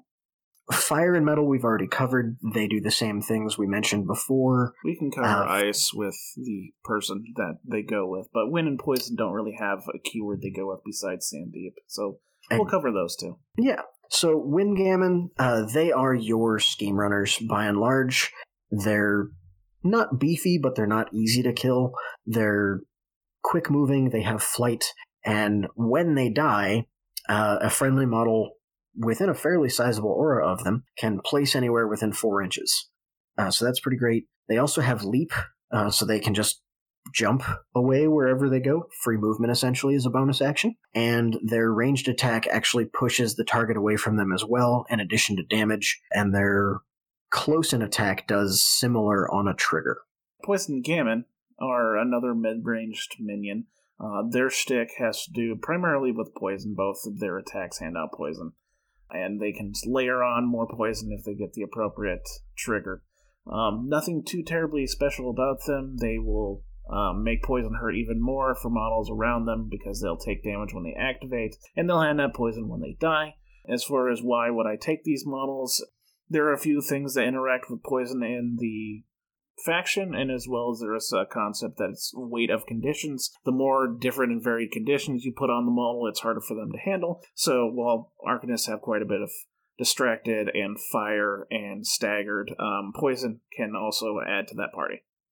And within uh, keyword, I believe Kudra's snake punches hand out poison as well. So you would Yes. put a poison gamin next to her, and whenever those people take poison, it'll hurt them more. Yes.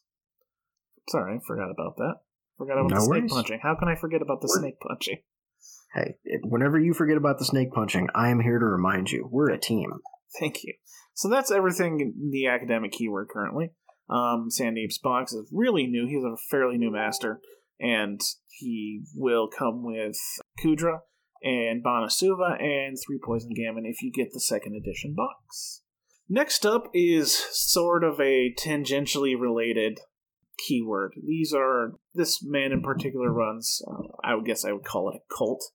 but these are the the beasts of Malifaux. These are the horrific natural creatures that stalk their prey in the night and all that jazz. But he sort of his territory is in the same territory that the Arcanist called home. So his sort of diplomatic he's allowing them into his his area and he and they're going to do less bad things to the nature than yes. the guild are. He primarily um, is anti-guild as much as the Arcanists are because they're the ones that are primarily pushing for settling the new uh, territory and for murdering all the local species. So, the keyword is called Chimera, and the master is Marcus, and he is the leader of the. crap, what's the group called? I think it's the Order of the Chimera, isn't yes, it? the Order of the Chimera. Thank you. Sorry. You're good. But Marcus is actually like a hundred years old, but he seems to have discovered a, a some sort of magical cure for age, and so he looks like a young man. He used to be a college professor until he went out into the wild and decided to become king of the beasts.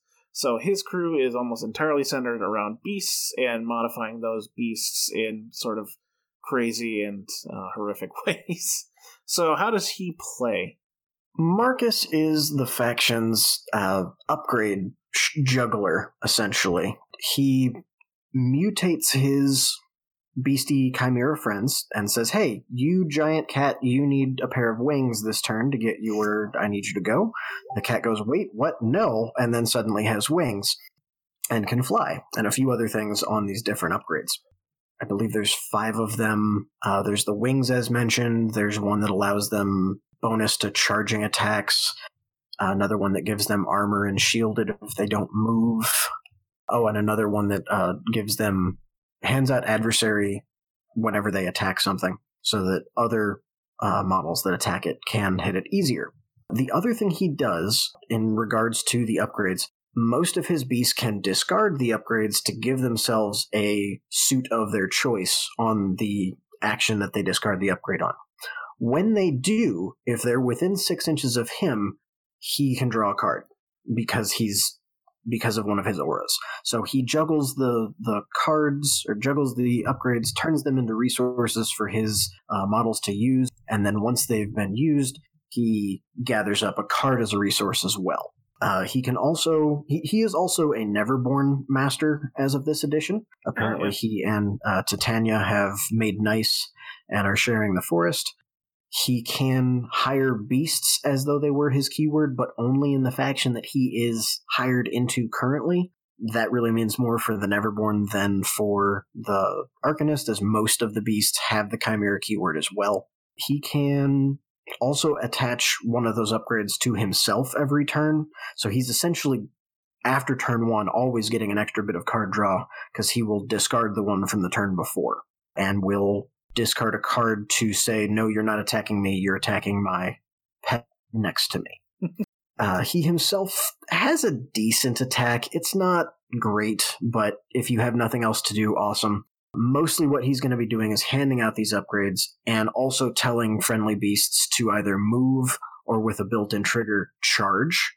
And he can also give them a little bit of a movement boost in an aura that he does as well. Overall, and if it, it's not terribly obvious. The whole beast theme kind of makes this faction run around the idea of moving very quickly, pouncing on the enemy and dealing a bunch of damage. Defense isn't necessarily their strong suit, but they do have a lot of attacks, and just about everyone in the mo- in the keyword has a trigger to heal themselves, which is supposed to represent them eating pieces of the models they're fighting. So Marcus and that'll is, usually be the uh, suit that they discard their upgrade to use. Usually, so Marcus's totem is the jackalope, which is a fun little. I guess I'd call it a joke. If you don't know what a jackalope is, it's a made-up fictional creature that people sort of use to um, fool children. I guess sort of like how a snipe is used. But uh, it's a rabbit with horns on its head, and this particular jackalope is really hard to kill. Uh, it has a demise ability that says once per turn it can discard a card and heal instead of uh, basically heal back to full instead of dying. But then it can also use any mutation upgrades it gets put on it to also do the same thing. So it take a lot of effort to kill him, and usually is kind of a waste of time. Uh, Miranda is the first henchman for Marcus, and I believe the only one. She, fluff-wise, is McMourning's niece. Am I getting that right, Doug? Yes. Okay. But she decided that she likes living animals as opposed to cut up, sewn together dead ones, and hangs around with Marcus. Uh, she mostly is following around a group of the beasts to make their defenses have positives. She also is unaffected by severe terrain, as most of the beasts are. So, walking through forest, you imagine. Uh, she also punches with cobras. Uh, I don't think there's actually cobras, but it's the same attack, handing out a little bit of poison. But really, what you're going to see her doing mostly is healing the beast next to her and doing it better when they have mutation upgrades on them. Uh, she can also tell beasts to move like Marcus can, and has the same trigger to make them charge, but she does not have that one built in. And she has her signature ability of she can turn into an enforcer beast or minion from the faction that this crew is being taken into and uh, replace into that. This can, if she gets a trigger, allow her to heal, and she attaches an upgrade to that beast that will allow her to turn back into herself. So she is the actual shapeshifter that goes full full cat or bear, as the case may be. Or giant ape, as it were. Speaking Oh, of yeah, that would work. Speaking of giant apes, Marcus's sort of big beefy beater enforcer is Kojo, which is a massive ape, as I said before. He's just all about attacking and has a few other fun little tactical things that can be super annoying for your opponent. But his main attack is Ferocious Claws, which has a maximum damage of 6, so you'd be wanting to get high damage flips on that if you can, which, hey, look, there's a trigger that lets gives him a plus flip to damage.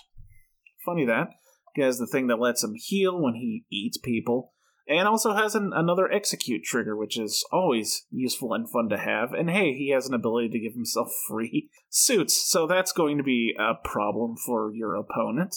The other attack action is Toss, which makes him throw models that are smaller than him, which is an added bit of mobility for your crew if you choose. Otherwise, he can really break up any bubbles your opponent might have.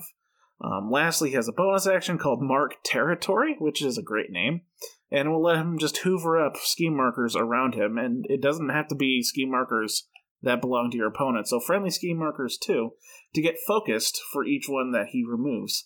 So there's a couple ways to spam markers in the game, so he could get a lot of focus very quickly, and then put that in towards doing lots of damage. One thing as you started talking about him that I realized I forgot to mention for Miranda, she can only change into creatures that are less of a of a cost than her, and Kojo is more expensive, so she cannot turn into Oh. Kojo. Whoops. That's okay. We we caught it in time. Yeah. Not to be a rules lawyer, but that does lead me to the next lawyer in the game, uh, Ferdinand Vogel, who is also one of my few weaknesses as a dapper lycanthrope. he is, quite frankly, a great toolbox and is one of the, the pieces I definitely see myself taking outside of keyword a lot. And the model, really models, as we'll get to, is gorgeous. He is unimpeded, has intimidating authority, so when he is uh, targeted, you can discard a card to make that attack that's incoming at him suffer a negative. Once per turn, he can also eat a scheme marker that he ends a walk action within three inches of to draw a card.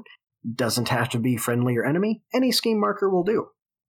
On the back of his card, he can hit people with a cane to, if it's a beast on a trigger, tell them to do a thing, or give them injured on the trigger that's built in. More often, you're going to do his ranged attack, which has a very good damage track and a trigger to potentially draw you a card. His bonus action uh, gives friendly models, including possibly himself, since it's a tactical, shielded 2, and has a trigger to heal 2 or push the target 2 inches away from him.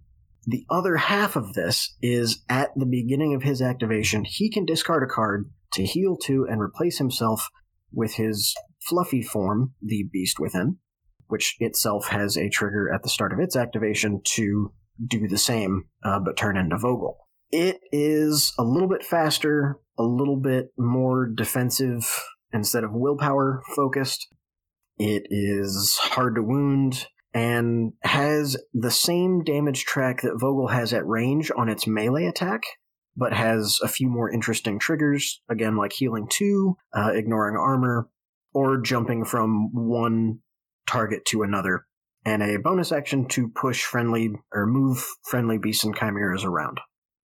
Next up is a bit of an odd duck with the Arcanist and the Chimera. It is the Scorpius, which is both a beast and a construct. It is a giant metal scorpion, if you couldn't figure that out from the name. It is one that likes to hand out poison and fudge with poison. It has similar abilities to the Poison Gamin.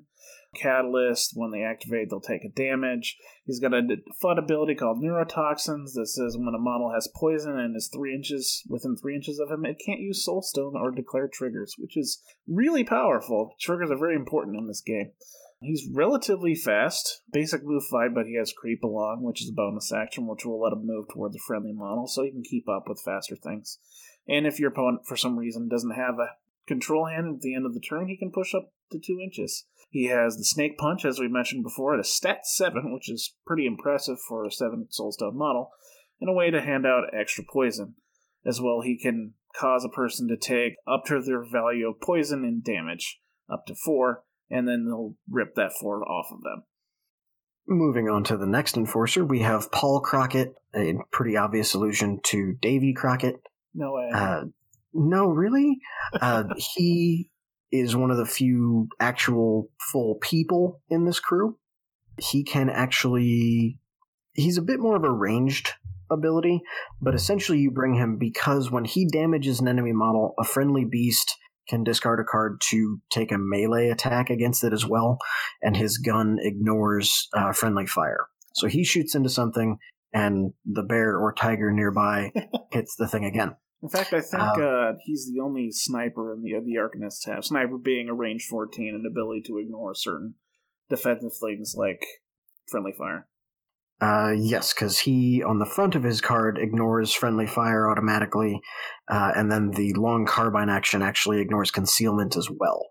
He also uh, belongs to a another keyword that lets him, uh, when deploying, he can deploy actually an inch beyond the deployment zone and uh, he can eat a scheme marker, an enemy scheme marker nearby to draw a card off your discard pile, and hit things with an axe with the same trigger as his carbine. And he can put down a concealing marker on the table that will go away at the end of the turn. Now we're getting into the minions, which he has quite a few, because, you know, there's a lot of animals out there. And first up is an adorable little kitty cat that just happens to have three heads and the size of a small car. The saber-toothed Cerberus. The saber-toothed Cerberus is an adorable little kitty. That's, uh, I guess, slightly scary to some folks. I'm not sure why. But it, like a cat, it really enjoys stalking things. It has a leap, which allows it just to place within a range, which is very useful for mobility. It can move at the end of the turn. It can stalk a model, which will give them adversary, which means the Cerberus can be on plus flips to hit them, which is really great, and it'll also allow them to push up next to him. And then he has a pretty decent attack with min 3, so 3, 4, 5 damage. It allows him to heal and allows him to take the action again if you have a mask in the duel. And it's decently easy to get a mask with the adaptive evolution, so uh, be afraid of the cat. The cat is pretty solid. Uh, the snake is differently solid, the Razor Spine Rattler. This is the one minion that he's bringing over from Neverborn with the Chimera keyword. It's pretty mobile. That's really what it brings. Uh, it moves at the end of the turn, it pushes up to four inches. Uh, meanwhile, enemy models engaged with it suffer a negative to duels when they try to disengage. It, when they do try to disengage, doesn't keep them from running away, but it will actually do damage when it hits them. And when it hits them, it, being a snake, poisons them. Snake punch. And yeah, it, it snake punches with its own face. and has the, the usual trigger to heal to when it does, uh, if you get that ram on there. Also has the ambush bonus ability, so if it's in concealing terrain, it just gets to push three inches. If it's not, you can still have it push three inches by discarding a card. Next up is the Mole Man, which is definitely Marcus's scheme running type model. It's cheap, doesn't have a very good attack, but what it doesn't have an attack, it makes up in for mobility. It has a tactical action called tunneling, which lets you target a scheme marker within 10 inches regardless of line of sight, and you get a place next to it. Also, it has a defensive trigger that, if it hits, which it's built in, so it's pretty easy to do, you can just bury the model after resolving, and then once it activates, it pops up next to a friendly scheme marker anywhere on the board, which is crazy. So if you can get a couple scheme markers out there and just protect them a little bit, these things have ridiculous mobility. Unlike our next friend, the Slate Ridge Mauler, the bear, uh, though he has gotten a bit faster than he was last edition, uh, still a, walk five and unimpeded, but he's really here as more of a tank. He has the usual adaptive evolution. He has hard to wound uh, for a negative flip on all incoming damage. Uh, he actually has a grit ability. When he has half of his wounds or less, uh, his melee attacks do plus one damage. So you really want him to kind of hover between half and no wounds. And interestingly, if he would be moved by an enemy model, he can choose not to. He can just be like, no, I'm an angry bear. You do not get to push me around. Uh, his claws do a pretty solid attack of 245 at a 2 inch engagement range, which is getting kind of rare these days. So he's very good at locking down an area, and that bumps up to a 356 if he is uh, at his grit ability. He also has that ambush uh, ability to push around, or his other bonus is to discard a card and heal a little bit. So he's, like I said, a, a tank area lockdown. Four armed bear covered in spikes. Yeah, he's fuzzy. Malifaux's great like that. The last model, the new model, the Order Initiates, is one of the few other mm, human esque models in uh, Marcus's crew. It's uh, pretty generic, doesn't have a lot on the card, but what it makes up for it is a pretty good tactical action, the ability to attach mutation upgrades without asking for Marcus to put them on. It'll also be able to start the game with a mutation attached to it, which is nice. But the two tactical actions I just mentioned one allows him to move a friendly beast up to its movement in inches, and since it's a tactical action, he can do it to himself if for some reason he doesn't want to take a walk. But it allows the other models to be a lot more fast. His bonus action allows him to attach an upgrade. He has to discard one if he can, but otherwise, if you have none on him, in case like you used one for plus flips or a suit, you just get to attach another upgrade. Is there is there any other anything about them? Because they just seem pretty simple. They're not bad. They're just straightforward. Yeah, the, they're they're pretty straightforward. The one issue I've run into with them is they're only one stone cheaper than either the Slate Ridge Mauler or the Saber Tooth Cerberus. So I often find myself going, "Do I want this or do I want to spend one more stone?" But I am super looking forward to the models because they are gorgeous. All right. If you pick up the second edition box of Marcus, you'll get Marcus, Myranda, the Jackalope, the Sabretooth, Cerberus, and Cojo. And the Slayer, sorry, not the Slate Ridge Mauler, the Razor Spine Rattler. Now, the Razor Spine Rattler is technically in the Neverborn faction, but obviously, if you're getting Marcus, you'll be able to use the Razor Spine Rattler anyways. Second to last keyword is another person who lives in the same territory as the Arcanists and has sort of the same anti guild goals as them, but is really more aloof, like uh, Marcus is. And this is our Ice Wizard. Whereas we've had our Fire Wizard, our, um, you know, Master of the Elements Wizard, we now have an Ice Wizard. I guess you could call Marcus a, a Beast Wizard. Yeah, he, he's a master of the beast element, the yep. element of fur. and Ironsides is the master of fists. Fist magic. Yes. but this is the December keyword, and we are talking about Rasputina. Rasputina is the leader of the Cult of December, which is a nice, happy, you know, warm, inviting group of cannibals that live in the mountains. Their shtick is they worshipped the tyrant December, which is actually a very old cult. It's been around for a very, very long time.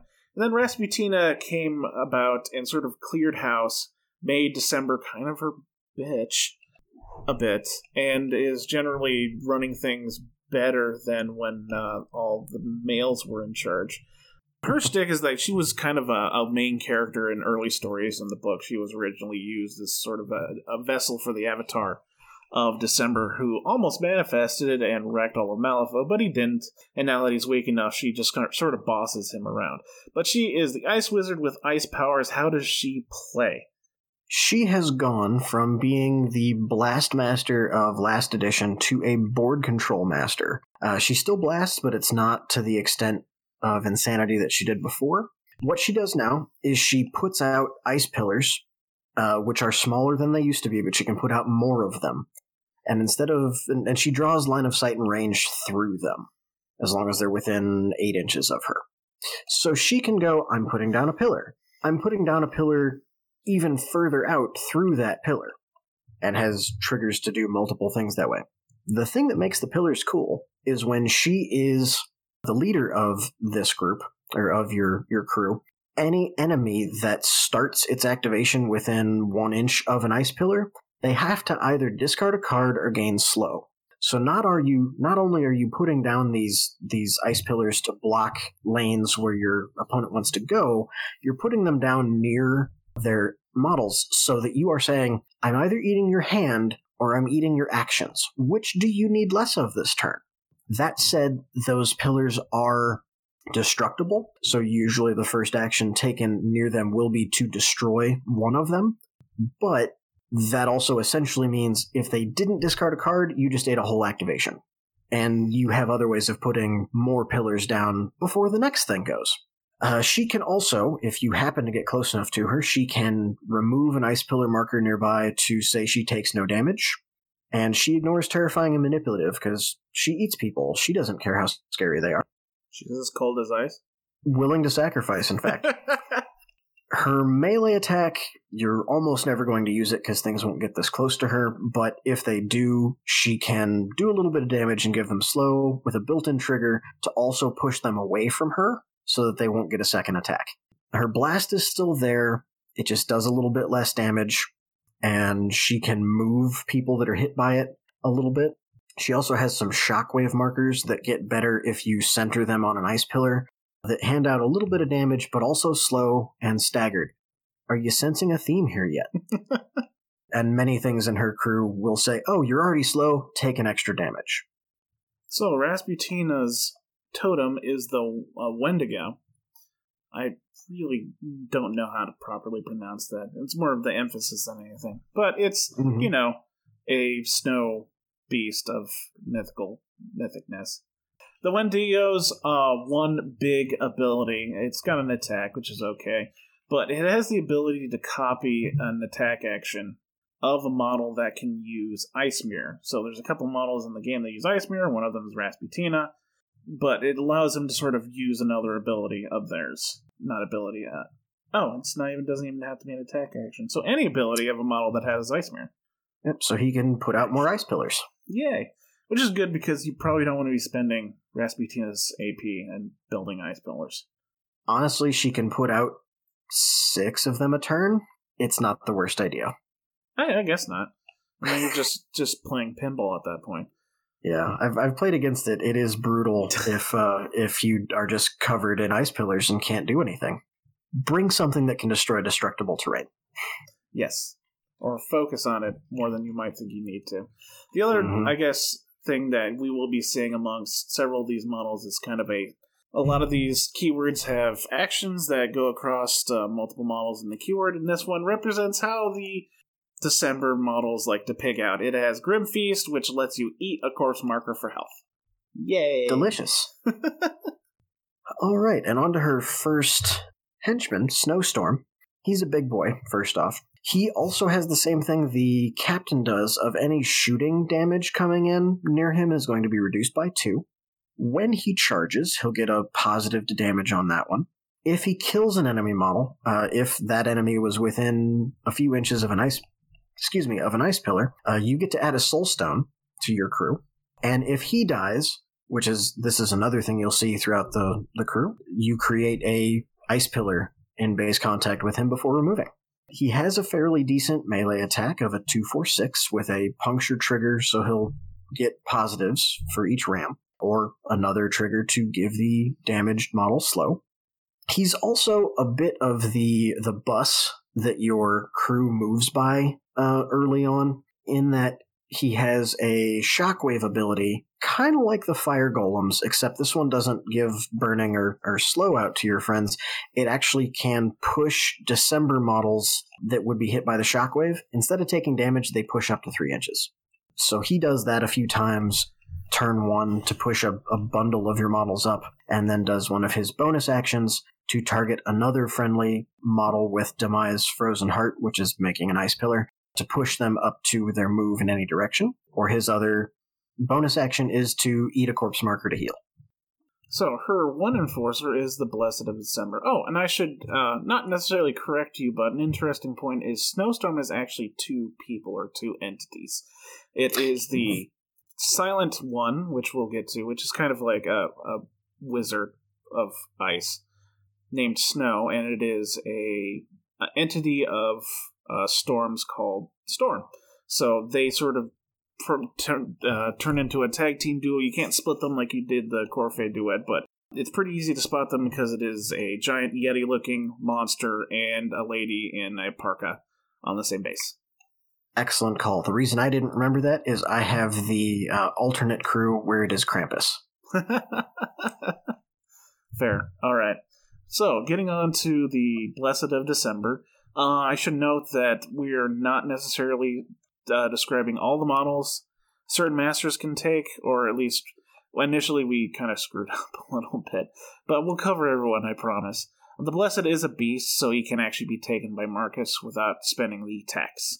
Uh, he operates quite a bit like a Cerberus, I guess. Uh, some movement shenanigans, leap, deadly pursuit, where he moves at the end of the turn and some claws that do some decent spike damage. It's a 246 damage track with critical strike, which means they can know, pump out quite a bit if you uh, don't take care of them. And as well, um, Eat Your Fill, which allows them to heal if they kill something, and Grim Feast, which lets them uh, remove a corpse marker to heal. Hooray! I need to correct myself. It is not a he, it is a she. It is a cultist that has been transformed into this horrific beast. Indeed. Uh, the first minion uh, we have is the December Acolyte. Uh, these are still quite good from last edition, just a little bit less uh, auto take, which I think is good for the, the game. They have a cool little ability called Tools for the Job that lets you, when they activate, you draw the top card of your discard pile and discard any card from your hand. Whatever card you discard, they get to add that suit to their actions for the turn. They also have From the Shadows, so if they choose, instead of being deployed normally, after deployment, they can go anywhere on the table outside of six inches of the enemy deployment zone. They just can't take interact actions for the turn. And they also have the same thing Snowstorm did of Sacrifice to December, kill something near a ice pillar and gain a soul stone. A little bit, a fairly normal melee attack. Really, you're bringing them for their harpoon gun does a little better spike damage, 235, and pushes the target up to 3 inches towards them, uh, with a few other triggers to either give it slow, or if it has slow, do an extra damage, push you 3 inches, or push the target another 3 inches towards you. They also have the very cool ability Analyze Weakness to ignore armor and shielded on the uh, target for the rest of the turn. And, as pretty normal, they can eat a corpse marker to heal. Yay! More cannibalism. Yay! I don't know if you described the them, but they're basically ice ninjas. Yeah, that's ice ninjas with harpoon guns, which is uh, really cool. Honestly, or one yeah. of my favorite models. Uh, next up is another minion called the Silent One, which we mentioned before. The reason they're called the Silent One is because they have had their tongues cut out. Yay! It's another one of these fun little rituals this cult has. Uh, primarily, they had this done so that December would not try to possess them and, take over because they wanted to select the the right vessel for December. So that's the fluff behind Silent Ones. Now they are basically miniature Rasputinas. They have Ice Mirror. They can create ice pillars. They have an attack that they can shoot through. Um, um uh, the range attack they can shoot through ice pillars. All that fun stuff, as well as eating corpses and uh, a, a heal. That's not too not too shabby. Yes, indeed. Then we move on to the Ice Dancers. These are actually a performer we forgot to mention, but we got to them here. You're more often going to see them in this crew anyway. They're very speedy. They have Don't Mind Me. They also have Butterfly Jumps, so if you target them or hit them with anything, they move up to three inches.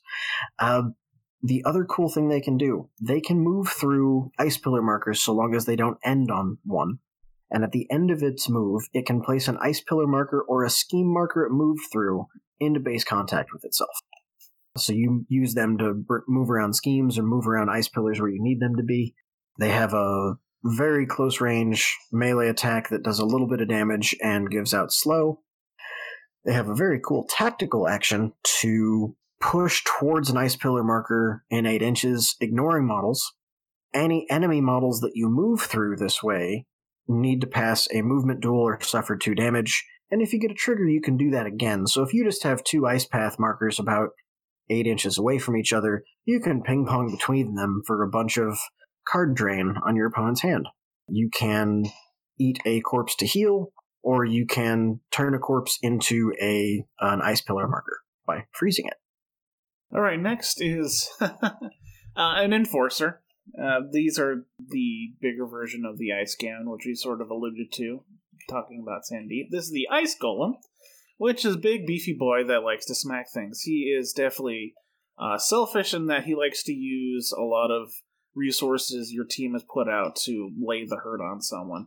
So he's got a pretty decent attack with a 346 damage track. However, he can pick up an ice pillar and use it as a club. And what that does is it gives him the appropriate tr- uh, suit for the trigger that lets him deal even more damage when he hits the target. And if the target has slow, which is something you'd like to hang out hand out in this crew, they take plus two damage, so that has potential eight damage with one attack, which is quite a bit. They have another tactical action that puts out a pretty big area around them. It's a four inch aura, and he's on a 50 millimeter base, so that's a significant portion of the board that he just turns into hazardous. And again, he can sacrifice an ice pillar to make that deal even more damage, which is pretty crazy. He can also steal ice pillars to heal himself. So he's he's very selfish, but he is um, a monster of a hitter. Yes. Uh, on the other side of things, also he's he's hard to remove. No uh, health, armor two. Uh, self heal or other heals uh, through the silent ones. He's hard to get rid of. He's going to sit in the middle and go, good luck. The Ice Gamin, on the other hand, uh, they are his little brothers, essentially.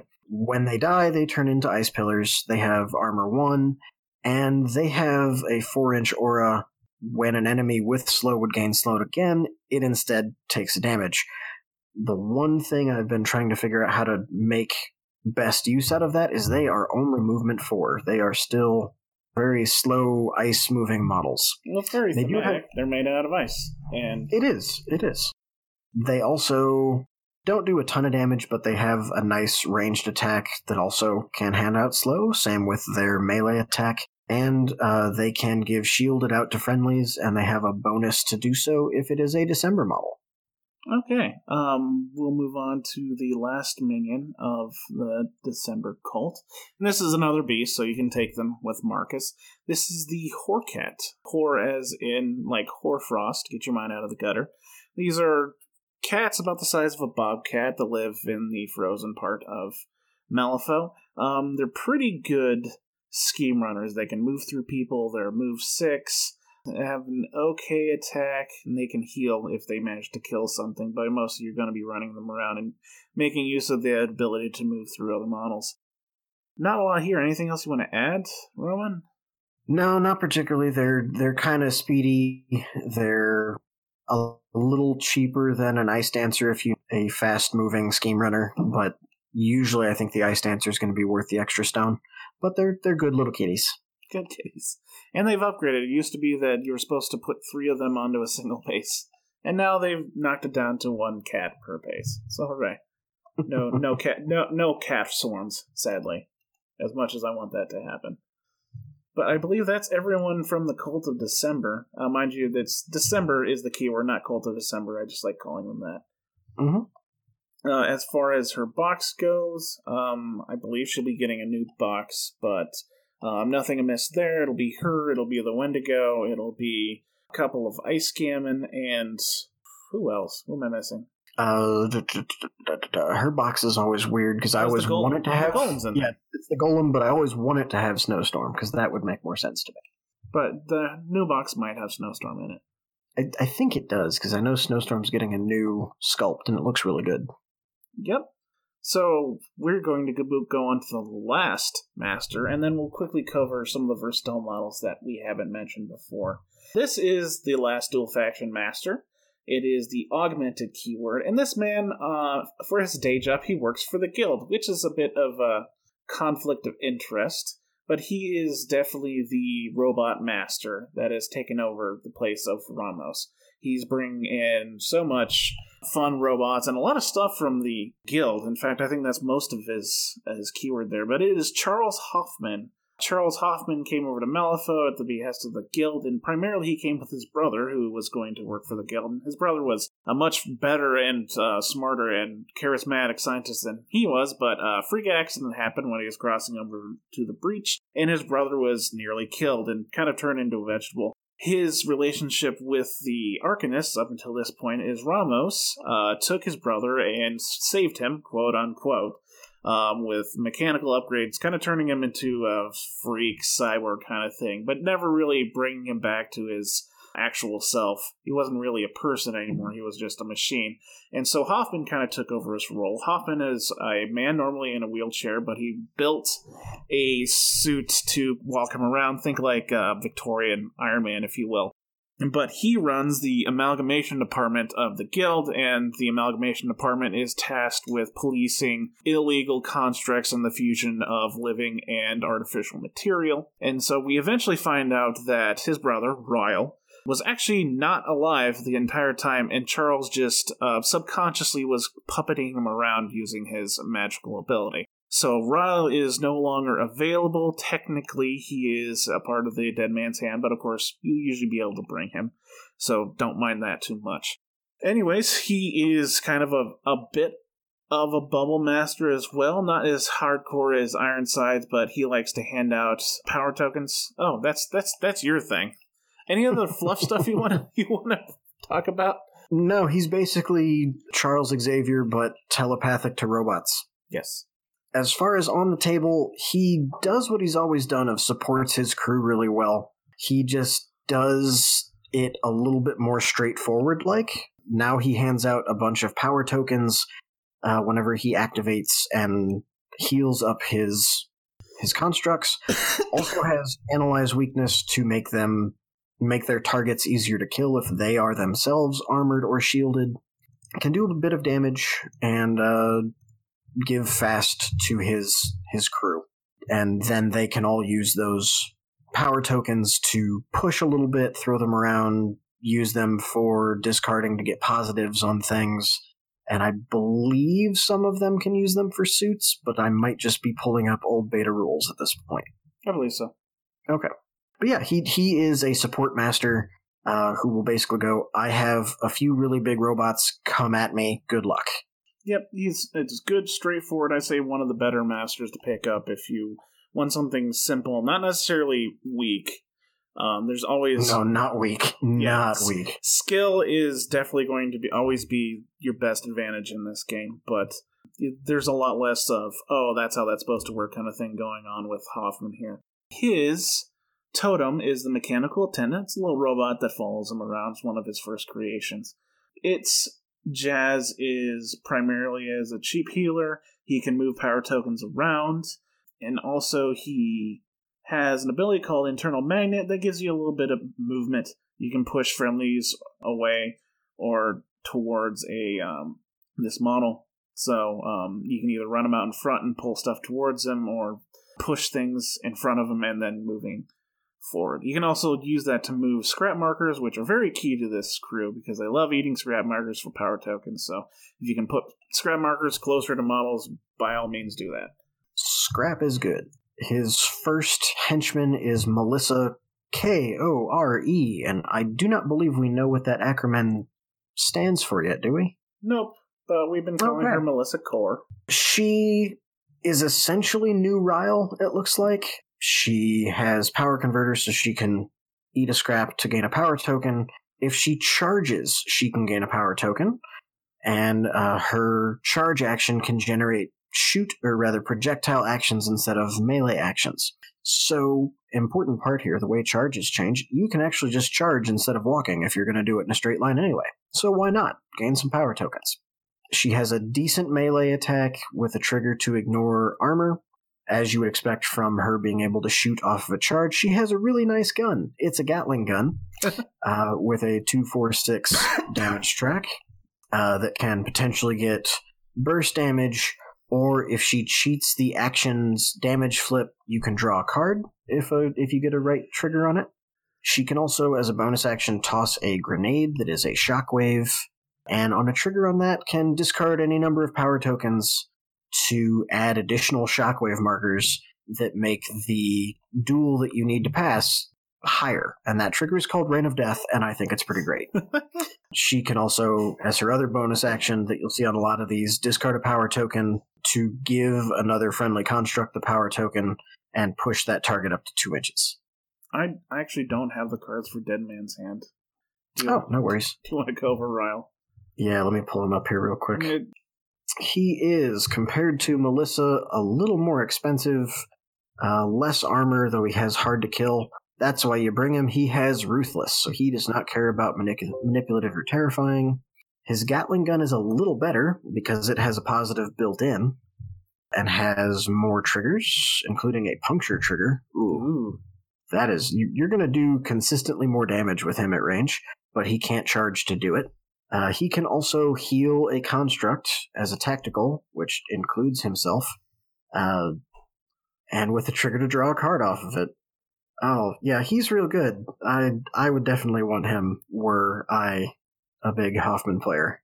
Well, Melissa and Ryle are very similar, and he has yet another henchman that we went over before, Joss. Don't want to go too much into what he does before electrical zappy zap powers, ignoring defensive abilities, and being able to move around. I guess everyone's able to move around power tokens. So take Joss if you want, if you need to ignore more defensive stuff. He's also ruthless as well, but he's, I think, a little bit better up close than the other two. Yes. All right, and then on to his first enforcer. This is a versatile one from Guild, the well-known Peacekeeper, big angry stompy bot. Armor two, as you'll expect a lot. Power converter to move things around. Uh, if it dies, it can move its power tokens to friendly models within six of itself. Hard to wound and flurry, so you can discard a card to do an extra attack with it. Its melee is a two inch melee with a three four six damage. It can either gain a power token, ignore armor, or do an extra damage with crit strike. It also has a harpoon gun to do a little damage at range and pull the target towards it. It can discard an enemy scheme marker to take a walk action or a uh, melee action, and it can power transfer. Yikes. Yeah, it's gross. Well, there's a bit of a repeat effect with with Charles's uh, models because the other one, the other big beefy beater enforcer he has is Howard Langston, which we covered before. Um, I guess what we can quickly say the differences is Howard is both living and construct, whereas the Peacekeeper is a construct. Howard's a little bit faster, and he has a few more models in the keyword that can buff him up. Otherwise, the Peacekeeper generally hits a little bit harder than Howard does. Yep. Then his first minion, the mechanic, the medical automaton, or as I like to call it, the Medibot. This is from Arcanists. It's nice and cheap. Uh, it will automatically heal anything that, or any friendly that starts close to it with one whenever they activate. At its activation start, it gains a power token for every living model uh, within Aura 3 that is at or below half health. It can take the assist action essentially for free because after doing so, it gains fast. And if a model within three is damaged, this can discard a card to place that damaged model into base contact with it. Other than that, it has a little tiny melee attack, but on the back of its card is more healing. Only living models. So essentially, you can heal Hoffman, Hank, or uh, Joss. And. Or the Steam Fitters. Or the really Steam. Fitters, yes. So, say you need to have a beater, but you don't quite have the ten soulstones to spend on them, you can spend one less and take a Guardian, which is a minion of Hoffman. This is a humanoid robot carrying a giant shield and a giant sword, and it hits pretty hard. But I would say that his ability is more towards um, mitigating your opponent's positioning than anything. It's got a great sword, so a 3 4 5 damage track, and it gains plus flip to the damage if it doesn't charge, which uh, is useful quite a bit. It's got take the hit, so it can take attacks meant for other models. But its things I think it's best used for is toss, which lets it push on a model up to 10 inches, which can be used on yours, which would be useful for several uh, models. And also it has scatter, which just says enemy models within range, th- range, which is 3 inches, are pushed 3 away from this model. No way to defend it. So it can push things out of uh, scoring zones or break up bubbles without your opponent being able to do anything, which is actually quite powerful. Yes, indeed. They are pretty great. Uh, you'll probably always see one in there. Uh, next minion is going to be the Riot Breaker. Again, armor 2.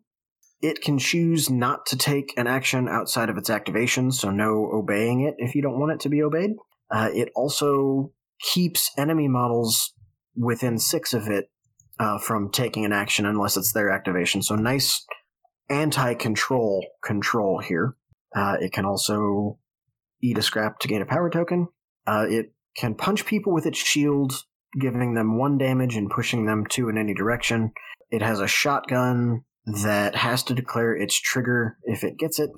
Uh, so instead of doing two, three blast, three blast, it does no blast and does one extra damage. And then in addition to power transfer, its other bonus action is blow it to hell, which is you put a marker within range that removes any destructible terrain within two inches of it, and models within two inches of a blown apart marker cannot benefit from cover, and that will stay there until you take Blow It to Hell again and place a new one. Awesome. Next up is finally a minion that's affordable, is the Warden, which is cost five.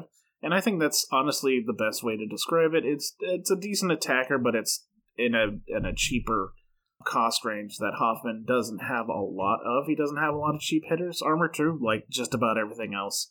Pursue, which says that if a model is already activated, it gets plus one to its uh, attack actions, which is pretty great. A decent uh, punch attack, a restraining claw that will give out slow as well. And then the other thing that's def that can possibly definitely make it worth taking is it's a really cheap model that has ruthless. And as if we haven't emphasized before, terrifying and manipulative can be really detrimental to your crew and make things really hard to go off if you don't have a plan for them. If the name doesn't give it away, they are sort of robots used for uh, prisons and stuff like that. It's a, prison warden. The Riot Breaker is another stunt robot with a shield, but a gun instead of a sword. I don't know if you described what it did what it looked like. Yeah, it. Yeah, it. No, I didn't describe what it looks like. It basically has a, a riot shield with a big cannon coming through it. Yay! Mm-hmm. Yay! On to the next one. This is your Watcher, which is going to be your Scheme Runner generally because it is move seven with flight. Jeez. Uh, good luck catching it. Uh, it also does power converter and demise power surge like everything else. Has a little bit of armor, a tiny melee attack, and interestingly, one of its bonus actions is you can remove a scrap marker that starts in base contact with it, and at the end of its activation, drop a scrap marker into base contact with it. So they can essentially pick up a scrap marker and set up for wherever your guys are going to be next turn so that they can be picking them up to gain power tokens. All right, next up is another expensive minion in the Hunter. This cost 8 so a little less than the other big boys. Armor 2, like uh, just about everything else. This is another one of those, like, stalking cat type models. In fact, it's a giant mechanical cat, so it's very thematic. Deadly Pursuit lets it move at the end of the phase. Assassin is a fun little ability that lets it gain fast if it kills a model that hasn't activated, which is just gravy. Some claws, a decent ranged attack, and a harpoon gun uh, which is stat 6, which is just nice. So you can hit models at range if you're not close to them, and then you can also drag them towards yourself up to 6 inches if you hit a trigger. Um, lastly, they have a bonus action besides the ubiquitous transfer power to pounce on chest, which gives them a little bit more uh, range than what they even have. It lets them place 4 inches next to an enemy model and give them injured. So, nasty kitties. Mm hmm. Good robot kitties. Here's another one that's double dipping the Union Steamfitter. We talked about them with the M&SU. Honestly, in a, a Hoffman crew, they're essentially tiny Hoffmans. They can put out scrap so that people can get power tokens from them, though they don't give out power tokens automatically like Hoffman does. They can heal uh, when they hit their constructs with their melee, with their welding torch, uh, and they can hand out shielded to nearby friendlies, as we mentioned previously. All right. Lastly is the mobile toolkit. It is an Arcanist. I guess we could have specified real quickly what's in what faction. So, um, the mechanical attendant, Melissa, Ryle. I guess would the mechanical attendant be both?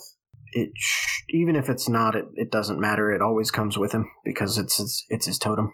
Sure. So Melissa, Ryle is technically in the dead man's hand. The peacekeeper the Guardian, the Riot Breaker, the Warden, the Watcher, the Hunter, all come with the all come in the guild, but obviously can be taken with Hoffman, whereas Joss, Howard Langston, uh, the Medical Automaton, the Steamfitter, and the Mobile Toolkit can will come with uh, Arcanists. Now, the Mobile Toolkit is a last minion of his. It, wait, is it a minion or an enforcer? I think you can only bring one, so I'm guessing it's an enforcer. We know everything. It is an enforcer. All right. It's an enforcer yes. that's primarily there to cheaply hand out focus. It needs a five. It costs three, so you're spending three soulstone to basically give focus out twice if you can be next to a model. It's got a little bit of healing and a really weak attack, but mostly they're just for focus, focus, focus. Lots of focus. Oh, that's it. Yeah. Okay. That's it. Yeah. So, um, as far as getting the Hoffman box, there's currently not an M3E version. The M2E version will strictly say Guild on it, but go ahead and get him because he'll be able to be played. An Arcanist for M3E. With him comes him, the mechanical assistant, obviously, a uh, couple of hunters, a watcher, and a guardian. So, a good smattering of guild constructs obviously everything he can bring. So, really, I think the only box that doesn't have everything in the keyword in it is Ironside. So, all in all, you're pretty safe. Yep. All right, now that we've covered all of the eight slash nine masters in the Arcanist, let's quickly go over the few models we haven't gone over yet, which are the versatile ones that don't have a other governing keyword. So up first is Envy, Wyrd has released a box called The Crossroads 7.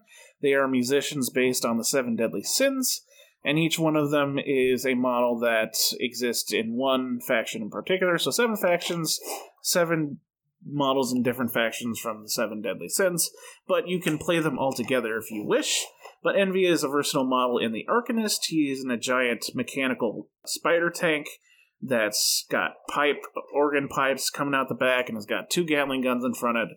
He's a general decent shooter for the group and uh, has a couple mechanics with sin tokens that you aren't going to use a whole ton unless you have the rest of the Crossroads 7 in there, but still useful for bringing in a shooter. Yep. Uh, we don't need to go over Joss or the spiders because yeah, we we've already talked about them yep. and the captain really, and the Soulstone Miner. Mm-hmm. All right, so that'll bring us to the Arcane Effigy, uh, another versatile type that every faction has its version of an effigy. The arcane one is Arcanists. It is a puppet. It is very cheap. It is hard to get rid of, and you can give it a two stone upgrade that after or on turn three or after, when it starts its turn, you can turn it into the emissary. As the effigy, it doesn't have a melee attack, but it has a eight inch arcane gun that does a little bit of damage. Really, you're bringing it for its other attack where it can remove a condition at range. So you can do that on a, a, friendly if you need, or an enemy if they have a ton of focus and you don't want them to.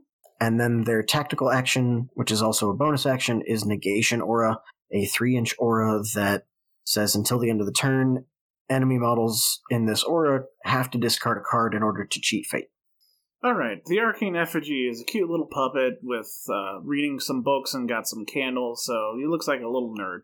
But that nerd, well, he went off to college and he got real swole, and he's coming back to the reunion, and he's turned into a giant mechanical minotaur with scissor arms and flames everywhere. And this is the arcane emissary. It's not anything like the little puppet dude, but actually he turns it. He can turn into the emissary if you give him an appropriate upgrade. But whereas the effigy was a nice little utility piece for removing conditions, the emissary is a beater. He is quite fast. He's good, can charge all the live long day. He's got a pretty sizable attack with a whole bunch of really good triggers, and he can remove a bunch of markers around if he wants to. Lastly, he's got an aura that says models have to discard a card to cheat if they're within three inches of him. So you could possibly be using them to just throw them into the enemy models quickly, tie up a bunch of stuff, and they can't quite kill him because they can't cheat. So, uh, really good utility beater in the in the Minotaur there. Mm-hmm. Next up, we have the Mechanical Rider, which is the one of the four horsemen that is in the Arcanists. The others are scattered throughout the other factions, as all of them are. Hmm? Yeah, let me go into the fluff for this. If or are you gonna go and do the fluff? You can do the fluff if you want. Okay. Uh, essentially, Leviticus was told he was the head of the riders, and all four of the riders appeared. Uh, it was Leviticus. he's a creepy old man in Outcasts who likes to play with, uh, well, entropy magic, but also girls of questionable age.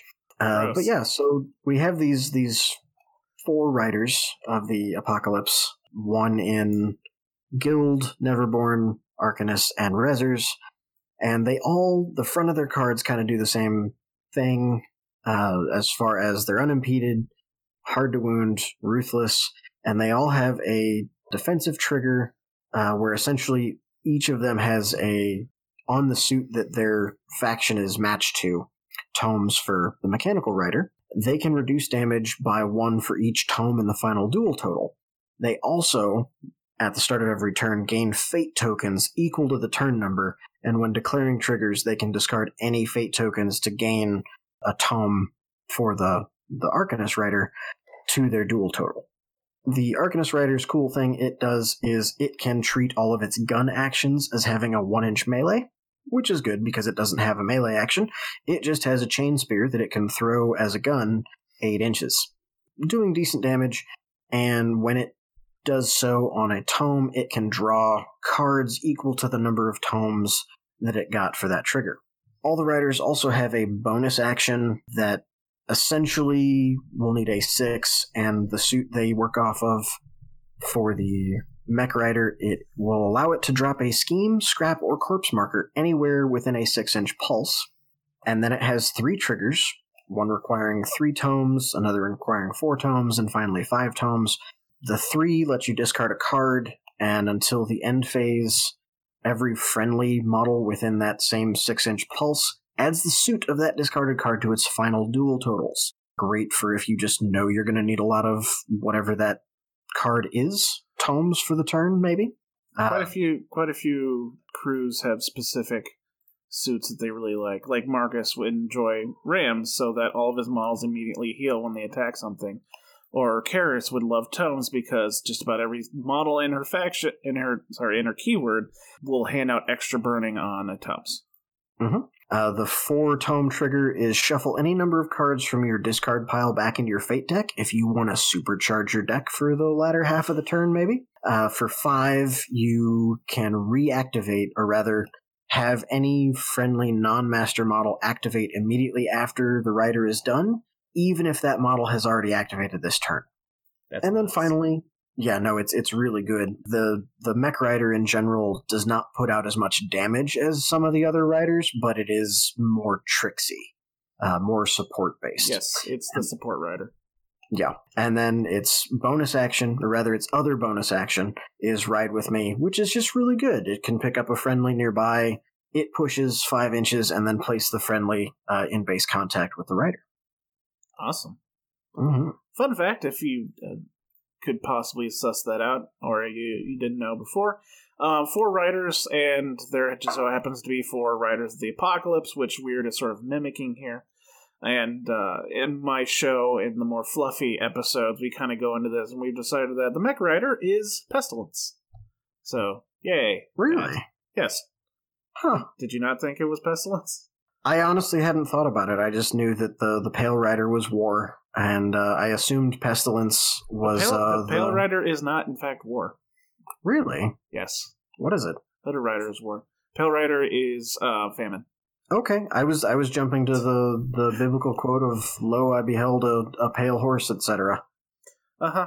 Pestil- like pestilence being the mech rider is like the least one with evidence. It was mostly a case of, you know, process of elimination. Although you can see the steady advancement of technology as a sort of a plague in of in and of itself. But that's the best guess I had. Yeah, no, that that makes perfect sense now that you explain it. Okay, the last versatile model is the Saboteur, and this is I, I wrote down terrorist because this is the model that kind of actually looks like a terrorist. There are people in cloaks and hats and gas masks carrying around knives and plunder boxes for explosives. They are schemers and counter schemers. They're kind of uh, they are originally packaged with Fitzsimmons, and um, they can blow up scheme markers. They have an ability where uh, if they attack someone and they're not within line of sight or close to friendly models, you get additional damage and ignore armor. Um, a decent utility piece. If you don't have good scheme runners in your keyword, then go ahead and use these guys to do a pretty good job. And anti scheme runners as well. They are phenomenal at that. Yeah. Oh, yeah. If they attack a friendly model, I mean, an enemy model next to a scheme marker, they draw a card. So, Mhm. I think that's the entire faction that we just went over. Yeah, go us. Yeah, it only took like three hours. But we're Yeah, you done. know. Thank you very much for the help, Roman, and you listening. Uh, thank you for listening to us. Oh, please join our Discord if you feel like chatting with us. I'm on there so much of the time, and so is just about everyone that's recorded with us.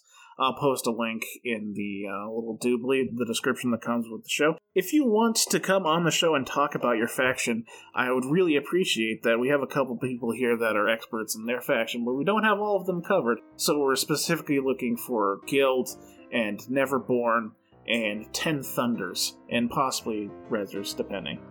But uh, let me know. Uh, there's plenty of ways to get a hold of me, and uh, like, uh, go ahead and message me on Facebook. Uh, you can find me on a weird place. My name is Doug Broman, or you can message the Steam Powered Scoundrels Facebook page, or you can comment on this podcast. Plenty of ways to get a hold of me, so go and do that. But thank you for listening, and remember, kids, fun is always king.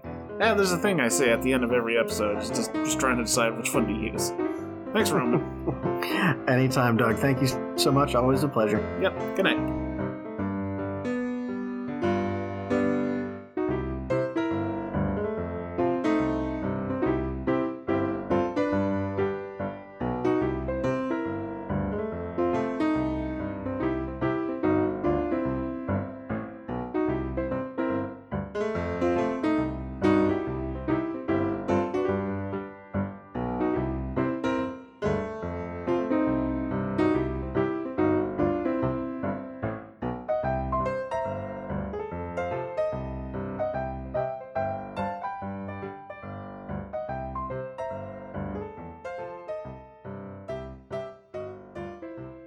Songs used in this production are Villainous Treachery and Five Card Shuffle. All music is created by Kevin MacLeod and is licensed under Creative Commons.